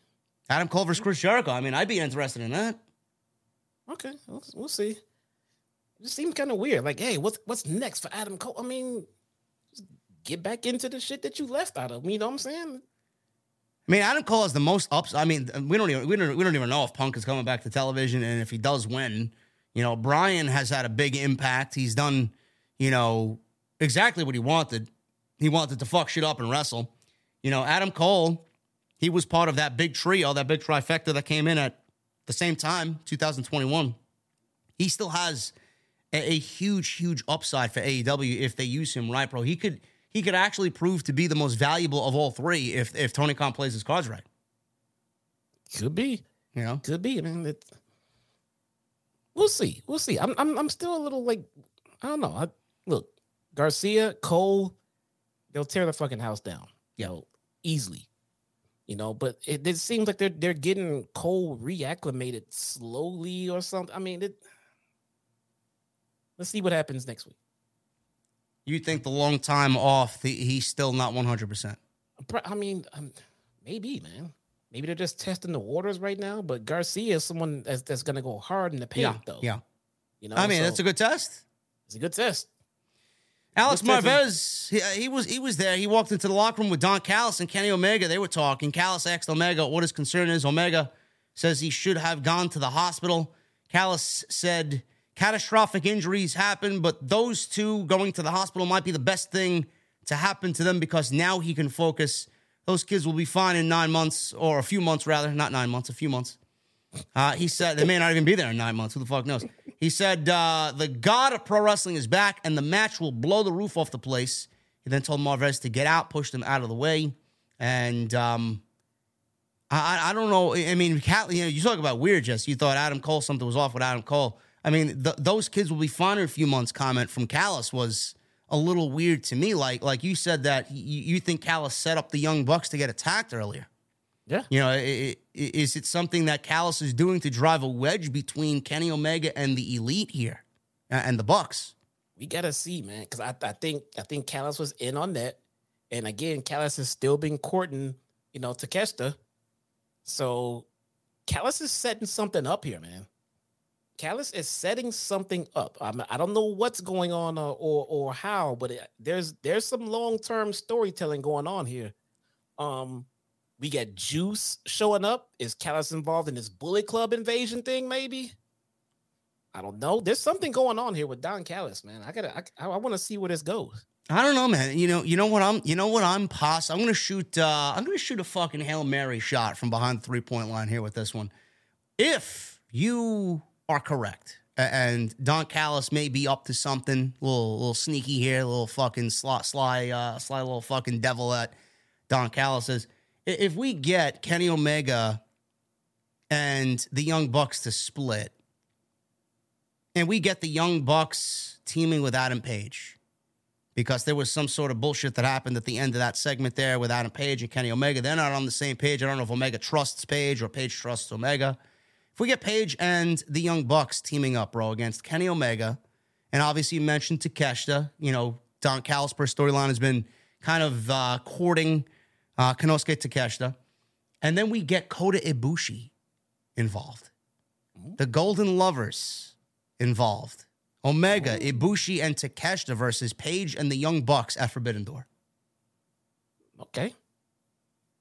Okay, maybe. You know? Maybe. I don't know. I, I, like I said, it was a Hail Mary shot from behind the three point line, man. I don't know. Could be. Pull Kenny away from the Bucks. Bucks go back to being a tag team. Kenny goes back to the cleaner. Or I mean, I mean, this is uh, never mind the three point line. I'm fucking, uh, I'm, I'm Mr. Perfect. Uh, this, sh- I'm gonna Mr. Perfect this shit from fucking uh, uh, one end of the football field to the other. What if this leads to Adam Page and Kenny Omega coming together in some sort of truce, and they have Takesha as their partner, and the Young Bucks are on the opposite side with CM Punk. Oh, fuck. Okay. Yeah. okay. You. Let's go back to the Mr. Perfect shot. That I missed was Mr. feasible. Perfect throwing that fucking El Mary pass to myself Yeah. on that one, man. Yeah. Now, now, now, now you're gone. Now you missed. All right. And listen, it's possible. Uh, it's possible, bro. You know, get the dream match of Punk and Omega. You get uh, Punk and Hangman kind of settling their differences as well. You get the Young Bucks who are kind of thrown in that thing. You know, teaming with the guy that they seemingly had a problem with. I mean, it makes sense. It makes sense. Eh. You know, it's a listen. It's a pos. I'm not saying it's going to happen, but it's a possibility. Otherwise, Punk is just going to come back and go after MJF. I mean, because he never really lost the championship, and that's the one thing that probably makes the most sense for him to do if he does come back. Look, if Punk comes back, I know, guys, I'm not drunk. I don't drink during these shows. if Punk comes back, I, I think they they have bigger fish to fry rather than doing something way out of the box like that. They need to get this guy's you know feet warm and try to get him in, ease him back into the system because the backlash is going to be ridiculous. Yeah. 50 percent of this fan base don't want to see him back. The other half probably do.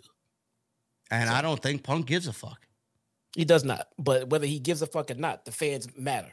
Okay. So he can not like it or like it, whatever. He doesn't fuck the fan what the fans want matter and TK, regardless of what you think about him, he has made it a point that he does listen to the fan base. Yes.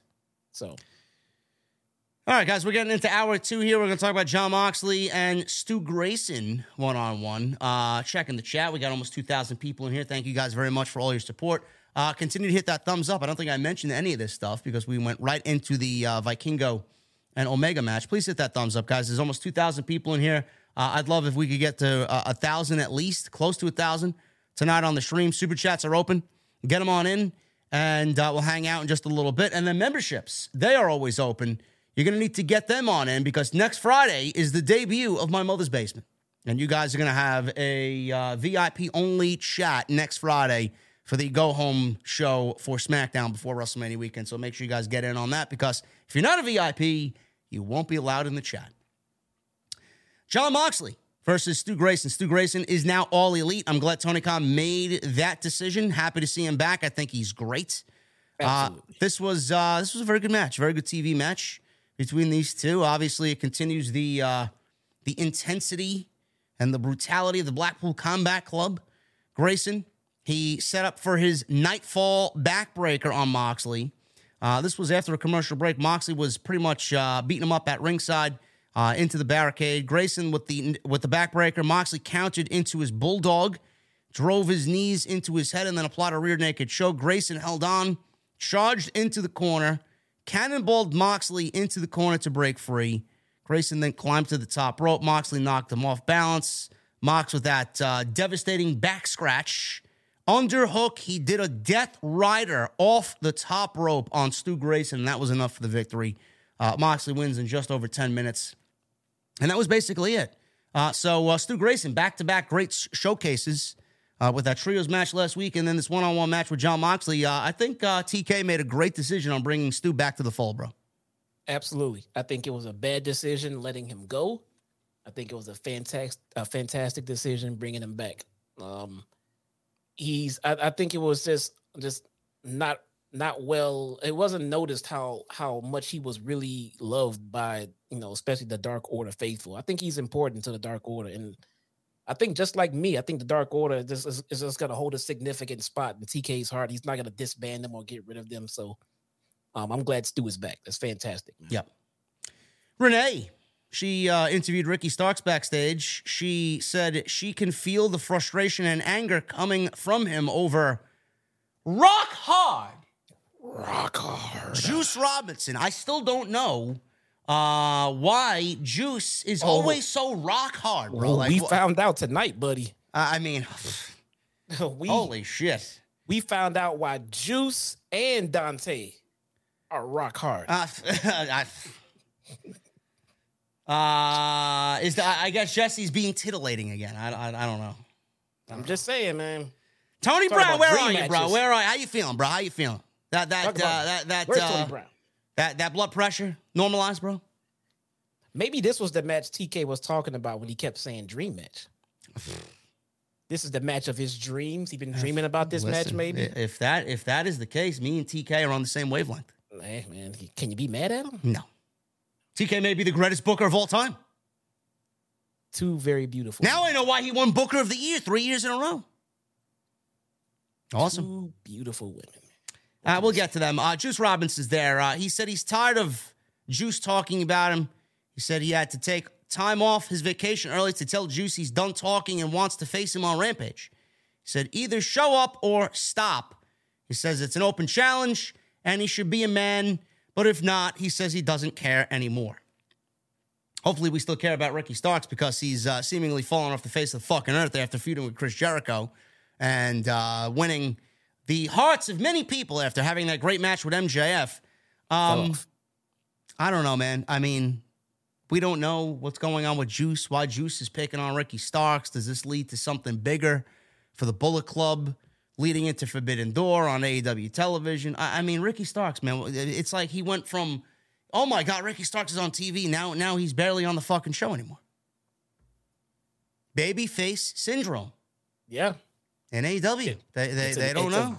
it's, a, It's terrible disease. issue. It's a disease. You get hot, you get hot, you get hot, you get dropped. Wardlow is the biggest victim of this. The biggest. I don't know. Where's Wardlow tonight? I don't know, but we got QTV. Yeah, it wasn't as good as the first week, was it? QT, oh, no, this was not good. QT Marshall said he wanted the scoops. He might have been talking about Raj Giri. I don't know. the woman said they discovered, uh, whoever the blonde is, the woman said they discovered a young, hot prospect named Ray Phoenix. So we got a clip airing of uh, Powerhouse Hobbs beating him on Rampage last uh, Friday, which nobody watched. They all laughed at Ray Phoenix and him losing. They made fun of other wrestlers in uh, this very over the top way and made uh, Twitter references. And Aaron Solo was spraying uh, Binaca into his mouth and acting very obnoxious. And this is uh, this, this sucks, bro. I'm sorry. Yeah. You know, I for a second, for a second, they almost had me believing that the whole Wardlow title being stolen thing was a complete work until they said that they hacked Meltzer's account tonight. They hacked Meltzer's account. Yeah, you didn't hear about you didn't hear that? They- no, I didn't put that in my notes. I must have uh, I must have dazed away when So I you know uh, Meltzer got hacked. watching right? this segment. Uh, is that why he has? Is that why he has no profile picture? I don't know why he has no profile pic, but he got hacked earlier in the week. Oh, I did not know that. Yeah, he got legit hacked for a little bit. Hmm. And then that's when you know Solo let L. Oh yeah, that, you know I hacked some. I hacked the account of some observer out there because the Wrestling Observer account. Wow, was- they're bringing that. Uh, they're bringing all that nonsense to uh, QTV, huh? yeah. So now, so now I'm just like, okay, well, the shit that happens throughout the week, they just pretend that they did it. You know, for a second, I thought that, that maybe this whole thing was a work, but no, no, they just take what happens in real life and and take claim to it on QTV. I don't know, man. I'm not enjoying it. But I don't want to say anything too negatively. Otherwise, QT Marshall's going to end up blocking me and then having a fucking problem with me like he did Raj Giri. And I don't want that. Let me tell you something. I something. already got enough problems. QT, if you're watching, I was the fucking guy here putting over your fucking documentary. Putting over that documentary as remember that? I was the one Facts. putting that shit over for everyone to go fucking watch. Listen, QT's a great wrestler, man. I'm not taking nothing away from him. Yeah. So my point But- is, I'm gonna call. I'm gonna call the good shit like I see it. And if last week was good too, this week was not good. No. I thought last week's was better too. I didn't like this week. Sorry. It's okay. We'll see what happens next week. Skye Blue. Skye Blue and Toni Storm. Ooh yeah. Oh my goodness. Yes. I don't know, man. Match of the night. This is my dream Dream match. match. Um, no Brittany out there. Hybrid. What? Ha- what? Hi, Britt. How you doing? How you doing, honey? Listen, uh, listen. My mother's basement's next Friday. I, want, I want you to, I want you to come on down. Really? Wait, wait. She's invited and I'm not. What of course, of course it? she is. Of course. The fuck Well, is? Baker's involved, is going to be invited. What the fuck are you talking about, man? well, what if somebody chips a tooth? This is true. I need a dentist there. You know, this is true. All right. I need some Fair enough. medical on staff. Fair enough. You know, hi, bro. I, listen, wait, listen. We missed you tonight, but listen, we love Bebe. We're glad he's back on TV. It, f- over the moon that he's back. Absolutely. Um, I don't know, man. Uh, I, this match was fucking unbelievable in every way. But I'll tell you why, man. Uh, the ladies, they move like they're in fucking quicksand. I swear to God, man. The one thing I, the one thing I do not like about the women's division, it's, you, you know how you go and it, it just looks like they're still in rehearsals, bro. I don't know how to describe Okay. it. You All know. right, well, um, so this is this is what I saw. And and um, listen, Sky, listen, Sky no, Blue is wait. getting better, bro. But I wait, mean, I'm I'm only saying this because I watch both Dark and Dynamite. So I've seen the pace at which Toni Storm normally works. And I'm used to the pace from seeing the pace of what Skye Blue normally works. Toni Storm slowed down tremendously to keep up with Skye Blue's uh, Blue's pace. It's not saying that she's bad, but she is not on the skill level or the pace of a Toni Storm. So Tony well, they're Storm, not. there- There's not so- many. There's not many people in that division that are. not many people that are. So Toni Storm, rightfully slow, you know, slowed down her tempo and everything else to work with Skye Blue. It's what you're supposed to do. And unfortunately, yeah, it kind of it kind of showed, um, it kind of exposed Skye Blue a little bit in her timing and things like that. But yes, Skye Blue has improved. I'm watching her improvement. You mentioned earlier about like liking to watch NXT to watch people improve. Um, Skye Blue for me is one of those wrestlers who has improved. She is getting better. Um, but in a match on national television against a veteran like Toni Storm, you know, the, the things that she is not so great at will be brought to the forefront. Tony Schiavone mentioned that Skye Blue has 72 matches in AEW. That's a lot in a short amount of time, man. It's a lot. Yeah. She should be a lot better than what she is. Maybe. Man, She's Am I look, being man, too hard? Am I being am I being too hard? there is no number that you should that- there's no number of matches you should have had to to to be as, as long as you're improving. I don't care what the pace is, as long as you're getting better. If you're staying the same or getting worse, get out. Storm wins in seven minutes. She had a nice little uh, trifecta attack at the end of the match. Uh, she did the hip attack, a snap German, and a Storm zero. One, two, three, and Storm wins in about seven minutes. Willow Nightingale and Riho ran out with a lead pipe because there was going to be a, a three on one attack here on Skye Blue because uh, the uh, outsiders, what do they call the outcasts? They were about to spray paint the spray paint Skye Blue green, bro. We don't want Sky Blue spray painted, even though she probably look good in any color. But I mean, Do what are we doing here? I don't know. The fuck I like are how we they doing? I like, I like how they bailed and then was like, nah, let's go get him. And then Riho was like, I still have the pipe. Oh fuck, that's right. She still has, she still she still's got the pipe. She's got the pipe still. Back up. Back up. Okay, we're gonna Man, has up. uh, has Saraya been a bust for AEW at this point, Um, or is it too early to I- judge? I think it's too early to judge. I want to see where this storyline is going. Clearly, this storyline has to be going somewhere. It has to be leading up to something big. Someone coming in for the first time, someone coming back. There has to be some kind of payoff for this. I want to see where it goes, and then I want to see the direction of page of pages of Saraya's faction and see where it goes from there. So let's see. Ah, listen. I don't know if this doesn't lead to Mercedes coming in to challenge uh, Jamie Hayter. I don't know what the fuck we're doing. I don't know. But it, it could be a number of things. Maybe maybe this leads to us uh, uh getting Britt Baker versus Jamie Hayter. It, it has to go, it has to go somewhere. So I just want to see where it goes. Uh, there was a trainer backstage checking on Stu Grayson after his match with Jon Moxley. Moxley walked up and uh, said it was just business, and then all of a sudden choked out Stu Grayson again, rammed him into a uh, production crate. Uh, Yuta and Claudio threw ice bags on him and uh, said, "Hey, you may need this." This was so good. Man, they're just beating the shit out of everybody. This was so good. I, I said on Twitter, the Moxley's a dick, dude. Uh, guys in the chat, this the, the ladies are not getting blood and guts. You- You're not giving blood and guts to the ladies over this fucking middle of the road, fucking lukewarm feud over the elite and the Blackpool Combat Club. Give me a break. And we're not putting Saraya in blood and guts either. No, come on now. Thought you guys were smarter than that. Kenny, Yeah, Ome- I- yeah. I'm, well, I'm sorry. uh, when, when- when- Moxley did that, I came, out, I came out on Twitter and said, God, Moxley's a, a, dick. yeah, he's a, he's a fucking prick, man. and he comes back know later on. Renee, See? Renee, Renee must really love him, bro. Oh, he's- he's such an asshole. We mean that in the best way possible. We love Mox. Uh, Kenny Omega against Vikingo in the main event. Justin Roberts made the ring entrances for both these guys. It felt like a big deal. This was uh, this was fucking great. This was uh, every bit as good as they knew it was going to be.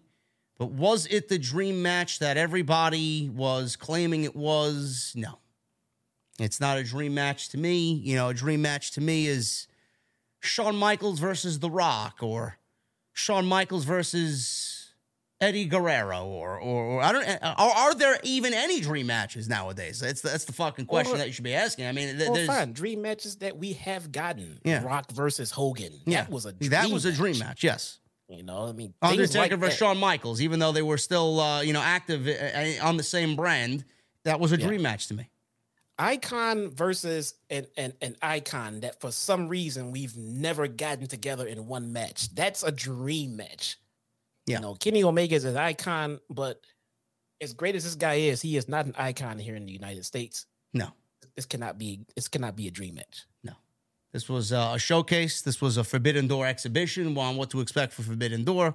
Congratulations to Tony Khan for selling out the uh, Toronto arena there that they're in for uh, Forbidden Door already. I, I mean, you're gonna have a whole fucking night of no storylines and just banger matches, man. Who who would have thought, right? It's the one Yeah, night a year nobody gives a shit. The United Center did it better though. Just saying. I don't know, man. Toronto, I heard, has a nice uh, cocktail and beer scene, better than Chicago, man. You got to step up your game. The United Center, bro. Yes. Just saying. Chicago did it better. Okay. Just saying. All right.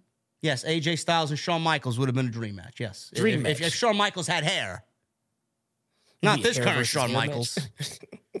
yeah, can we get some of AJ Styles' hair on Shawn Michaels? That's the question. Did you hear about Alexa Bliss, bro? Did I hear about Alexa Bliss that she had some sort of skin cancer? Well, no, not talking about that part, Oh, but yeah, I mean, what what about Alexa? Get, well soon, Alexa Bliss for that one. Yeah. But she was revealed on the Masked Singer tonight. Oh, great. Did anybody know who she was? I don't know. I didn't. I didn't watch that. Yeah, Chris Jericho was on the Masked Singer too. Yeah, after I heard he was fucking like pinpointed right away. you can't hide that damn voice. Jesus Christ! I mean, is that show is that show desperate for fucking uh, attention that they got Alexa Bliss on there? I mean, holy fuck! Probably was. I watched like season one. Season one was actually pretty. I never watched one episode.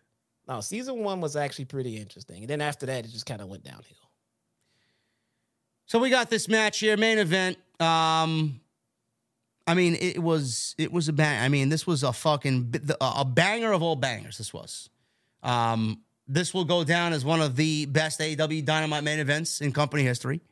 This will go down as uh, one of the best matches on TV that you will see all year. But like Jesse and I have uh, so eloquently put tonight, this was not a dream match. Uh, Vikingo's 25 years old. He's unbelievable. I mean, the, the sky's the fucking limit for this guy. Um, I don't know where he's going to rank when he gets to TV or a major U.S. promotion. I don't know what the language barrier is. I know Jesse and I discussed the language barrier possibly hindering him. But I watched NXT last night before I fell asleep at nine o'clock because the show sucks. And I saw Dragon Lee out there with Wesley. Dragon Lee's uh, wrestling for the North American title at Stand and Deliver. Should be a banger. And Dragon Lee, bro, on the microphone. I don't know how much English he knew coming into WWE. He was not bad at all. Bro, he speaks better English than Andrade. You know? Yeah. So, I mean, it's all it's always the same thing with these guys. They got to get the language down and then I mean, well, nothing's stopping them after that. Really? But yeah, that that that's always that, that's that's always the one thing, you know, that um a foreigner you know wants to consider when they come over to full time to the states. You know, that language barrier is something that could prevent you from completely getting over. Yeah. Um, it's not a guarantee. You know, many have gotten over you know through it, but it is definitely there and something that needs to be considered when you're making that jump. This was Kenny Omega's first match since November 3rd, 2021, where he went one on one with Alan Angels, an old time name in AEW's uh, lineage. Unbelievable match. Um, Tony Khan did right by booking this thing. Uh, I don't think anybody has a problem with the fucking lack of storytelling and all the bullshit that fans were talking about on social media that made them look like fucking blithering idiots. I mean, if you want to go, if you want to go uh, do it right, go start your own wrestling promotion. Stop telling Tony Khan what to do. Uh, even though, uh, even though we usually tell him what to do on a weekly basis, but at, least we're uh, we're a little bit We're more se- professionals here, seasoned at uh, at this. I've been doing this for a very long time, man. And my I, I know I may not be the I may not be the most popular fellow here, but uh, I mean my opinion holds uh, a lot of weight here. But um, as, as far as the story, this whole show was built around the elite a- and the Blackpool Combat Club. So you got your story, and then you got a banger match on top of that. So cut the shit. So Kenny Omega, we also talked about being its first sing- his first singles match since November third. Obviously, you saw the value in Omega. Uh, obviously, as a singles guy here, and and what he brings to the table away from the tag team element, which, uh, like Jesse and I talked about earlier, I hope Tony Khan paid attention to because there's no there's no reason why Kenny Omega needs to be in a tag team capacity. Uh, again, he should be he should be mixing it up with fucking mega names in, in the main event solo. It, it just makes the whole show feel that much more must see. And I honestly think this is where fans kind of drifted off a little bit. It's like same shit. Well, like what what what, what are our guys doing? Like we came in to we came here to see story, the story that they have uh, adopted for themselves into the company, and to see matches like this, and they've gone away from that. So I, I'm glad to see Omega back here in the main event. I I, I mean Vikingo. He, he started the, the the match off with a huge fucking uh, suicide dive right on Omega, right out to the floor, and Omega was sent to the floor. Uh, soon after that, after an implosion Hurricane out of the corner, a corkscrew, corkscrew kick, Omega was sent to the floor where Vikingo hit a shooting star press off the apron, an unbelievable springboard 450 splash off the second rope uh, that got Vikingo a near fall back inside. Omega, he was battling back. He hit Vikingo with a tilt a whirl backbreaker, a fisherman buster.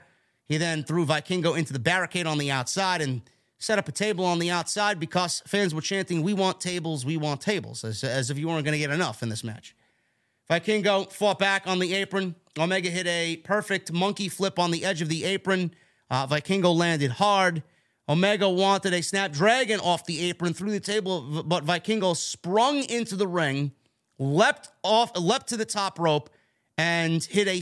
He was standing on the steel post and hit a dragon rana on the apron to the floor. Unbelievable.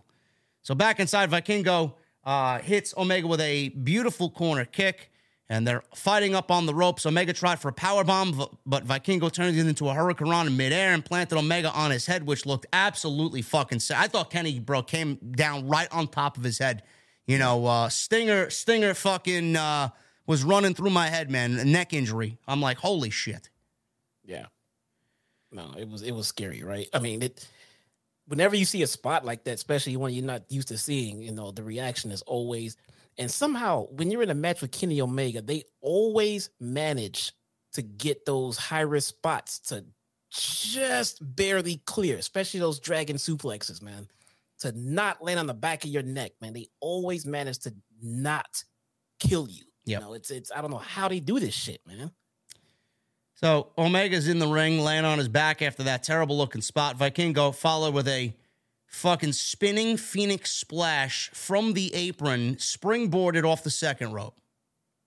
I mean, I can't, I don't know how to fucking write that shit down. I mean, you got to go watch it. Near fall. Omega caught a flying Vikingo midair, power bomb, pump knee. Vikingo kicked out.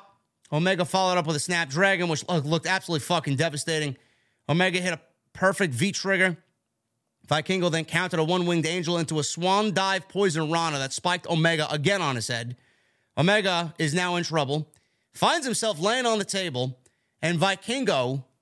Uh, I mean, this guy ran from one end of the ring to the other to springboard w- with one foot off the second rope to do a fucking 630 centon through the fucking table and nailed it beautifully.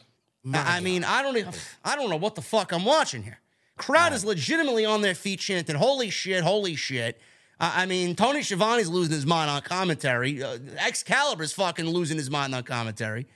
Omega then somehow gets back up in the ring, V trigger, one winged angel, and that was basically the end of the match right there. That 630 senton was a thing of beauty. Man. I never seen anything like that before ever. Holy That was, shit. uh, uh, in the, in the little, you know, the little um package that they played for Vikingo. I mean, that that little package, I was like, wow. Some of those moves, like, wow, holy shit, man, look at that. And they played like maybe what, maybe once, Yeah. you know, twice. And I was already looking forward to seeing what he can do, and he did not disappoint, man. No. I I mean, the guy is absolutely breathtaking. You, you you can you can see how great of a worker he is. He's only 25 years old. Uh, I don't know what the future holds for him, but you know, Jesse joked around to me on text tonight during the show. He, he's like, you know, Triple H probably on the phone already within the first three minutes of this match uh, with Konnan about fucking Vikingo services. I, I wouldn't be surprised if Triple H is fucking scouting this guy already. You know, Yeah. that's I- why I- I Tony. That's one of the reasons why Tony Khan wanted this match to happen now. Yeah. I was saying myself, I like I don't I don't I could not put guys like this on national television without locking him down somehow, some way. Because I mean, it it it just be an open market for for WWE to come poach a star like this, man.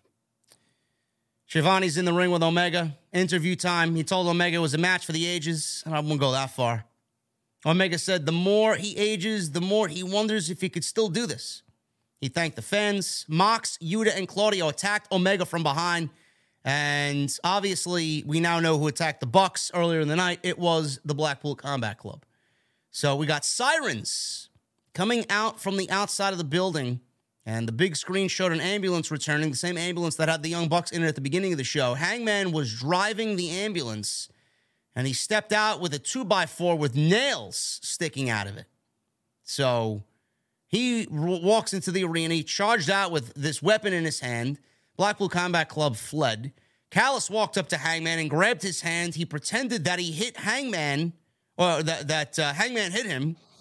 Right. He pretended that Hangman hit him, and Omega sat up and thought Hangman actually hit Don Callis. Hangman told Omega that he didn't. Omega didn't believe him and left with Callis. Callis is clearly up to something, bro. Yeah. Someone in chat said, How would he said, How would Adam know to come back? Well, he probably talked to the Bucks who said, you know, it was uh, about Blackpool Combat Club that did this. Yeah. So that's why he, that's why he came back. Yeah. I think the only thing missing with Hangman's BMF walk down to the ring was that dun dun dun dun dun dun. Yeah. How many times has Austin stole the fucking ambulance and came back to the arena? Lots of times. Lots. But I mean, this this whole Don Callis Hangman thing, bro. You know, he pretended that Hangman hit him. I mean, a lot of people are like, "Oh, like you even said it in the beginning of the show." Like a- after that, I'm like, "Yep, there's something going on here." What it is, I don't know, but story, bro. Long term booking, long term story. The beginnings of it, I love it. Yes. Now, I'm sure Omega uh, is going to be uh, obviously upset, and then he's going to come to find out because he could fucking watch the show to see that Hangman didn't fucking hit him. So he may be apologizing next week for all we care, and he should because you could go back. It's on film It's on. that, that that he didn't get hit. So you know, I don't know what's going on with Don Callis, but For all the fucking geeks out there, shut your fucking mouth. You got a banger main event, one of the best main events in AEW Dynamite history, and you got uh, a two hour long show story with the Elite and the Blackpool Combat Club that bled into the match tonight with Vikingo and Omega and then transpired again after the match was over. What do you want? Shut your mouth. Tony Khan did great tonight, and even though it was a, a very middle of the road show, story was there, and that's basically all we come for. Great. Awesome. Anyway, guys, we're going to get into the super chats and then get the hell out of here. I want to thank you guys for joining us tonight on OTS. Follow us on social media at JD from NY206, Twitter, Instagram, TikTok, and Cameo. A lot of you guys are upset on TikTok about my uh, my posts because you don't agree with them. Fuck off. If you don't like it, go start your own podcast. People don't agree with you? I mean, I mean, man, this Cody Rhodes topic, man, it's a very sensitive one, man. Cody is not ready uh, until SummerSlam. People don't want to believe it. You know, the fact that I said Cody hasn't struggled enough to beat Roman Reigns at WrestleMania, th- this is what's triggering the community, bro. You believe that? Yes. To answer your question, I do believe it. I've seen the community triggered over much, much Jesus worse. Christ. So go follow me on there, man. Some great content, some YouTube shorts up there, TikToks as well on TikTok. All you need is down in the description below. Hit that subscribe button down below. Turn on the bell for notifications. Go follow Jesse as well on Twitter and on YouTube. Shottown Smark, same at on YouTube. And please make sure you guys go check out all the other content on the channel. Plenty of it. We'll be live tomorrow afternoon with your midweek report. And then Friday for SmackDown. Hit that thumbs up. We got 660 likes. Uh, that's unacceptable. I need at least. I, I, listen, if you guys are not going to at least do a thousand, I need at least 800. Come on, hit that thumbs up. It's a great show tonight. Great discuss. Great discussion. And super chats, like I said, are open. We're going to get into them right now. Also, tonight's show sponsored by The Ridge. Ridge.com slash scripts. 40% off, guys. Seriously, it is the it, this is the absolute banger of deals. I mean, I've never seen anything like that with Ridge. I got four of them. I may get myself another one. Ridge.com slash script, 40% off for their 10 year anniversary. Do not miss it because you only got till March 26th to take advantage of that deal. Joseph Taylor with a $2 super chat. He says, JD and Jesse, fuck Bill Goldberg. What? Bro, that may be the greatest comment you ever told us. Tony Brown with a 499. He says, real meat lovers, bro. Dante Martin is a lucky man, bro. Holy shit. Michelle Moran with a $2 super chat. Vikingo is insanely good. Main event banger. Zachary Busby with a new membership. Thank you, Zachary. You will be in my mother's basement. Paul Troy with a $5 super chat. Do we really need Punk when we have Adam Cole? Yes, we do. If Punk wants to be back and AEW will allow him back and the Elite allow him back, sure. Uncle Willie 101 with a seven months. What's up, JD and Jesse? I got to meet Matt Taven over the weekend. Great experience, an awesome guy. Got a picture and an autograph. OTS for life. Hopefully it was worth it, brother. Lunar Guardian with seven months. Seven months, OTS fam. Appreciate JD for his realist approach to professional wrestling. Lunar, thank you so much. N with a 499. TK got robbed with that Saraya signing. She hasn't elevated the division at all, and a new signing with Taya, or Taya rather. Taya, Saraya, Taya, already relegated to Rampage. And we'll give it some time. We'll give it a little bit more time, bro, but uh, we're, we're kind of trending in that direction. Martin Smith with 17 months. Thank you, Martin. Hey, JD, sorry for the long hiatus, but it feels good to be in the venue tonight. I can't wait for the opening night of your mother's basement. Cheers to you. Martin, happy to have you back, brother. NC07, six months. No message. Thank you, NC. New Bendy comic dubs with seven months. I will never watch again if I hear Goldberg say, MJF, you're next. Oh God, that no, you just gave Jesse nightmares tonight. no. And if Juice Robinson makes Bullet Club in AEW, I will get Rock Hard Club t shirt. They sell one of those? They sell a rock hard Bullet Club t shirt. I don't see why you wouldn't. Sound like a pretty good seller right there. I mean, I should buy that. If So I could Dante always I could always be rock hard, bro. bro. If Dante Martin breaks up with Skye Blue, man, I'm next. Get in line, buddy. It's right here in Chicago too, man. Yeah, I know. Get in, get in line. I'll fly out there. Yeah. Joseph Taylor, five dollars super chat. Kenny Omega just proved why he is far superior in that wrestling ring and why he's better than Roman Reigns. Ah, come on, That was man. never a debate, man. There was never a debate. Come on, man. What? We're talking in ring work rate, Bro, Kenny Roman Omega. Reigns would probably tell you that Kenny Omega is a better pro wrestler than he is. Yes. Who's Is the better Roman Reigns character who's right who, yeah, who's the better character and who's telling the better stories? Roman Reigns. Roman Reigns? Who's the greatest final boss in the business? Roman Reigns. Roman Reigns. I mean, it, it's okay. Every, everybody at some point on a different level can be the best at something different in pro wrestling. It's okay. Kenny or Roman are not the best high flyers in the game. Right now, that's Vikingo. So Yeah. it's, it's okay, man. P Mac with a five dollar super chat. Did either one of you guys watch Beavis and Butthead back in the day? I tried watching this remake version. It's total BS. Uh yes, I watched it religiously back in the day. I watched it back in the day. I watch it now. I like the remakes.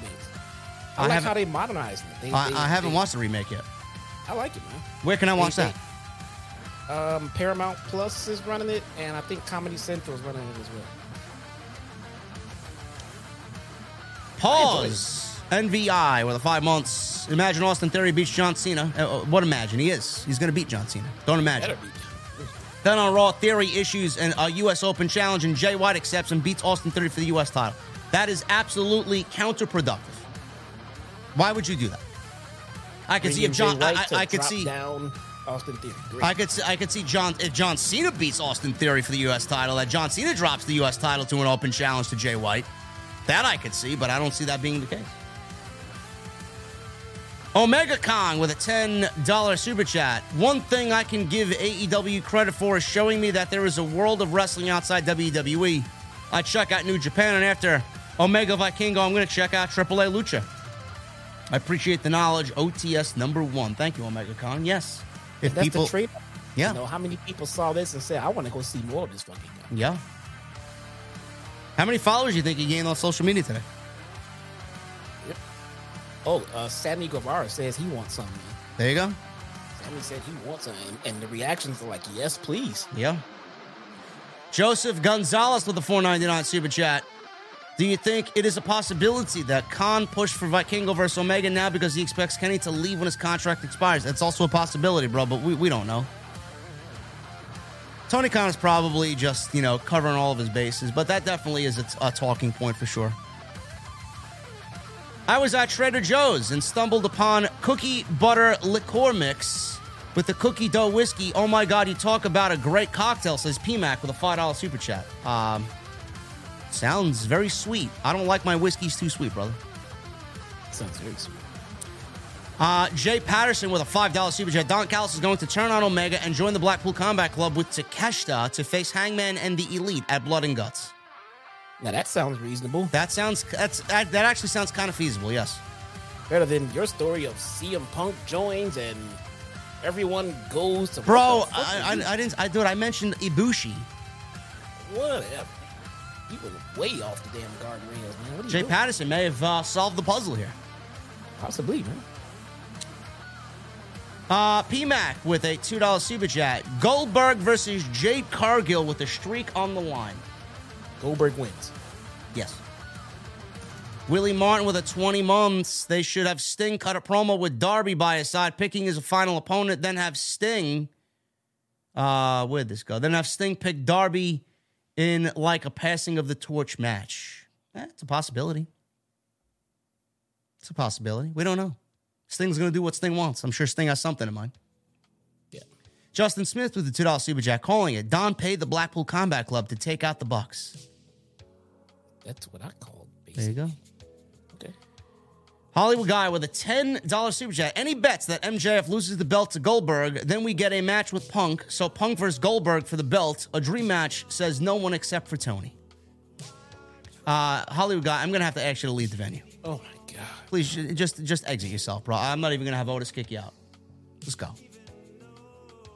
You will not be allowed in, into my mother's basement with takes like that, bro. Seriously, that's like a Ryan Satin take. That's like a Fightful.com take, bro. Come on now.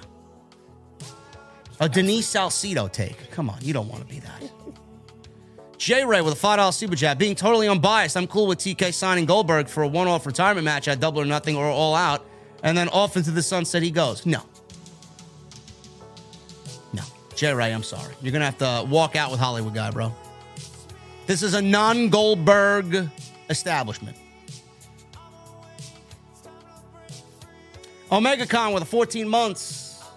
These toxic lowlives in the IWC shouldn't be heard. Their opinions, the opinions of the OTS tribe, are the only ones that matter. Well, I don't want to silence anybody's opinions, but I, I will say this, man. We're the smartest group of guys here. There's number one. We're number one for a reason. Uh, J Ray, five dollars super chat. Buy, sell, or delete. SummerSlam 2002, ECW One Night Stand 2005, or AEW Revolution 2021. That's all you, brother. Uh, I am. That's a tough one. Uh, I am deleting AEW Revolution 2021. I am buying SummerSlam 2002, and I'm bu- uh, selling on One Night Stand. Yeah, easily. Jeremy Lewis with the 19 months. Was a good show to see live, though I understand your points clearly. JD, great stream. Watch out, Jesse. Cheers. Yes, Jeremy, thank you for the sign, brother. I appreciate you, man. I didn't see the sign on TV, though. I did. Did you? I did. Yeah. Um. Where was it? it? Didn't, it? It didn't catch it. It didn't. It didn't. You didn't catch it flush, but you definitely saw him in that sign, and you saw them sitting because he was off. So he was off to. As if you look at that hard cam, all right, he was off to the right side, and then one time the one of the floating cameras came swinging around, and you saw the sign over there. I didn't get a chance to take a picture of it. I'll take a picture of it when I get a chance. I'll Well, I mean, I I mean, thank you, Jeremy. I mean, I appreciate you taking the sign into the venue. Uh, I, I I always appreciate it. It's always great to uh, see that type of energy in, in support for the podcast, man. Hopefully, we get to do it again. yeah, it's awesome, man. Rep NYC with a twenty dollars super chat. Yo, JD and Jesse, I'd rather watch paint dry while drinking squirt than see Goldberg or Oldberg in an AEW ring. OTS for life, bro. I'd rather do anything than watch Bill Goldberg in an AEW ring. I'd rather listen to Denise Salcido than watch Bill Goldberg in a ring. And that's, I mean, holy shit, man. That's like the bottom of the barrel right there. Come on now. Uh, Denise has Bro, I'd rather shake. Ryan Satin's hand and apologize than watch Bill Goldberg in an AEW ring. Oh, I don't care about Satin, but Denise has done nothing to me. Stating facts. Stu Sexton. Oh, JD, you're so mean, man. Don't worry. I'm tired and I'm cranky. And I'm sure Denise is a lovely woman. Nope, nope, mm-mm. nope. Hold on. Okay, go ahead. Stu Sexton with 37 months. Great show tonight. As always, can't wait for the debut of Your Mother's Basement next week. OTS for life. Thank you, Stu, with 37 months. Stu was on his way to getting that fucking elusive Mustang emote, bro. That Mustang badge. There you go. Thank you, Stu. Mike Lee with the new membership. Mike, what the fuck are you drinking, brother? Thank you so much for the membership. Appreciate you. You'll be in my mother's basement, I hope. Sarit Mohanty with a $29 super chat. No message. And he becomes a new member, Sa- Sarit. Thank you, man. There you go. Mike Lee with a $10 super chat. Hey, JD, you weren't kidding. Your mother's basement is beautiful, and I'll have a vodka and lemonade. There you go. We'll be serving them up in the uh, mother's basement. Thank you, brother. Francisco with the $2 super chat. Give me Adam Cole versus Vikingo. Instant banger. Bro, you could put you could put either one of those guys in a ring with anybody, and it'll be a banger. Yeah. And Zay the Legend with a 499 super chat. He says, Did y'all watch BTE this week? If y'all did, did y'all see the part? There, there are a lot, a lot of y'alls here, by the way. This is not me uh, poking fun at him. Uh, did you did y'all see the part when the elite made the group chat and Kenny Omega left the chat so damn quick? Uh, is that because CM Punk entered the chat room? No, because Hangman's in it. Because Hangman's in it. There you go. I don't Yeah. know. Listen, man. Everybody was wait. They were all waiting for Hangman's response because I think it, um, it was Matt. It was like, "Hey, we should all like you know get together and shit like that." And Hangman was in it. They were like, "Yeah, okay, yeah, okay." Then no Hang, no no Kenny reply. Yeah. Uh, yeah, guys, I don't know what I'm doing with Ring of Honor next week. I, I don't know what I'm doing. Uh, I, I may not cover it because it's my mother's basement, bro. I got I got to do SmackDown. Jesse will cover Ring of Honor. I'll There you cover go. Go go listen to Jesse for it. it. I'll cover it. I might even do a review instead of. There you go. I can't do that. I can't. I can't watch two shows at one time. I don't know how some of these people do it, man. Two shows at one time. I don't know. Anyway, man, uh, that's it. That's all we got, guys. Uh, we will uh, see you, or I will see you tomorrow live on OTS, man. We got uh, we got some stuff to talk about, man. Some some rumors going around with WrestleMania coming up. Some WrestleMania rumors. Well, What time are you going live? uh, right now it's five o'clock.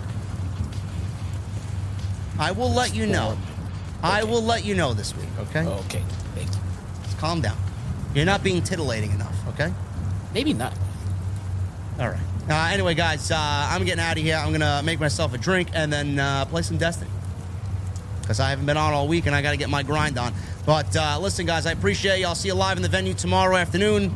Uh, we'll go over the midweek update with news. Hit that thumbs up, hit that subscribe, follow me on Twitter. You guys know the deal.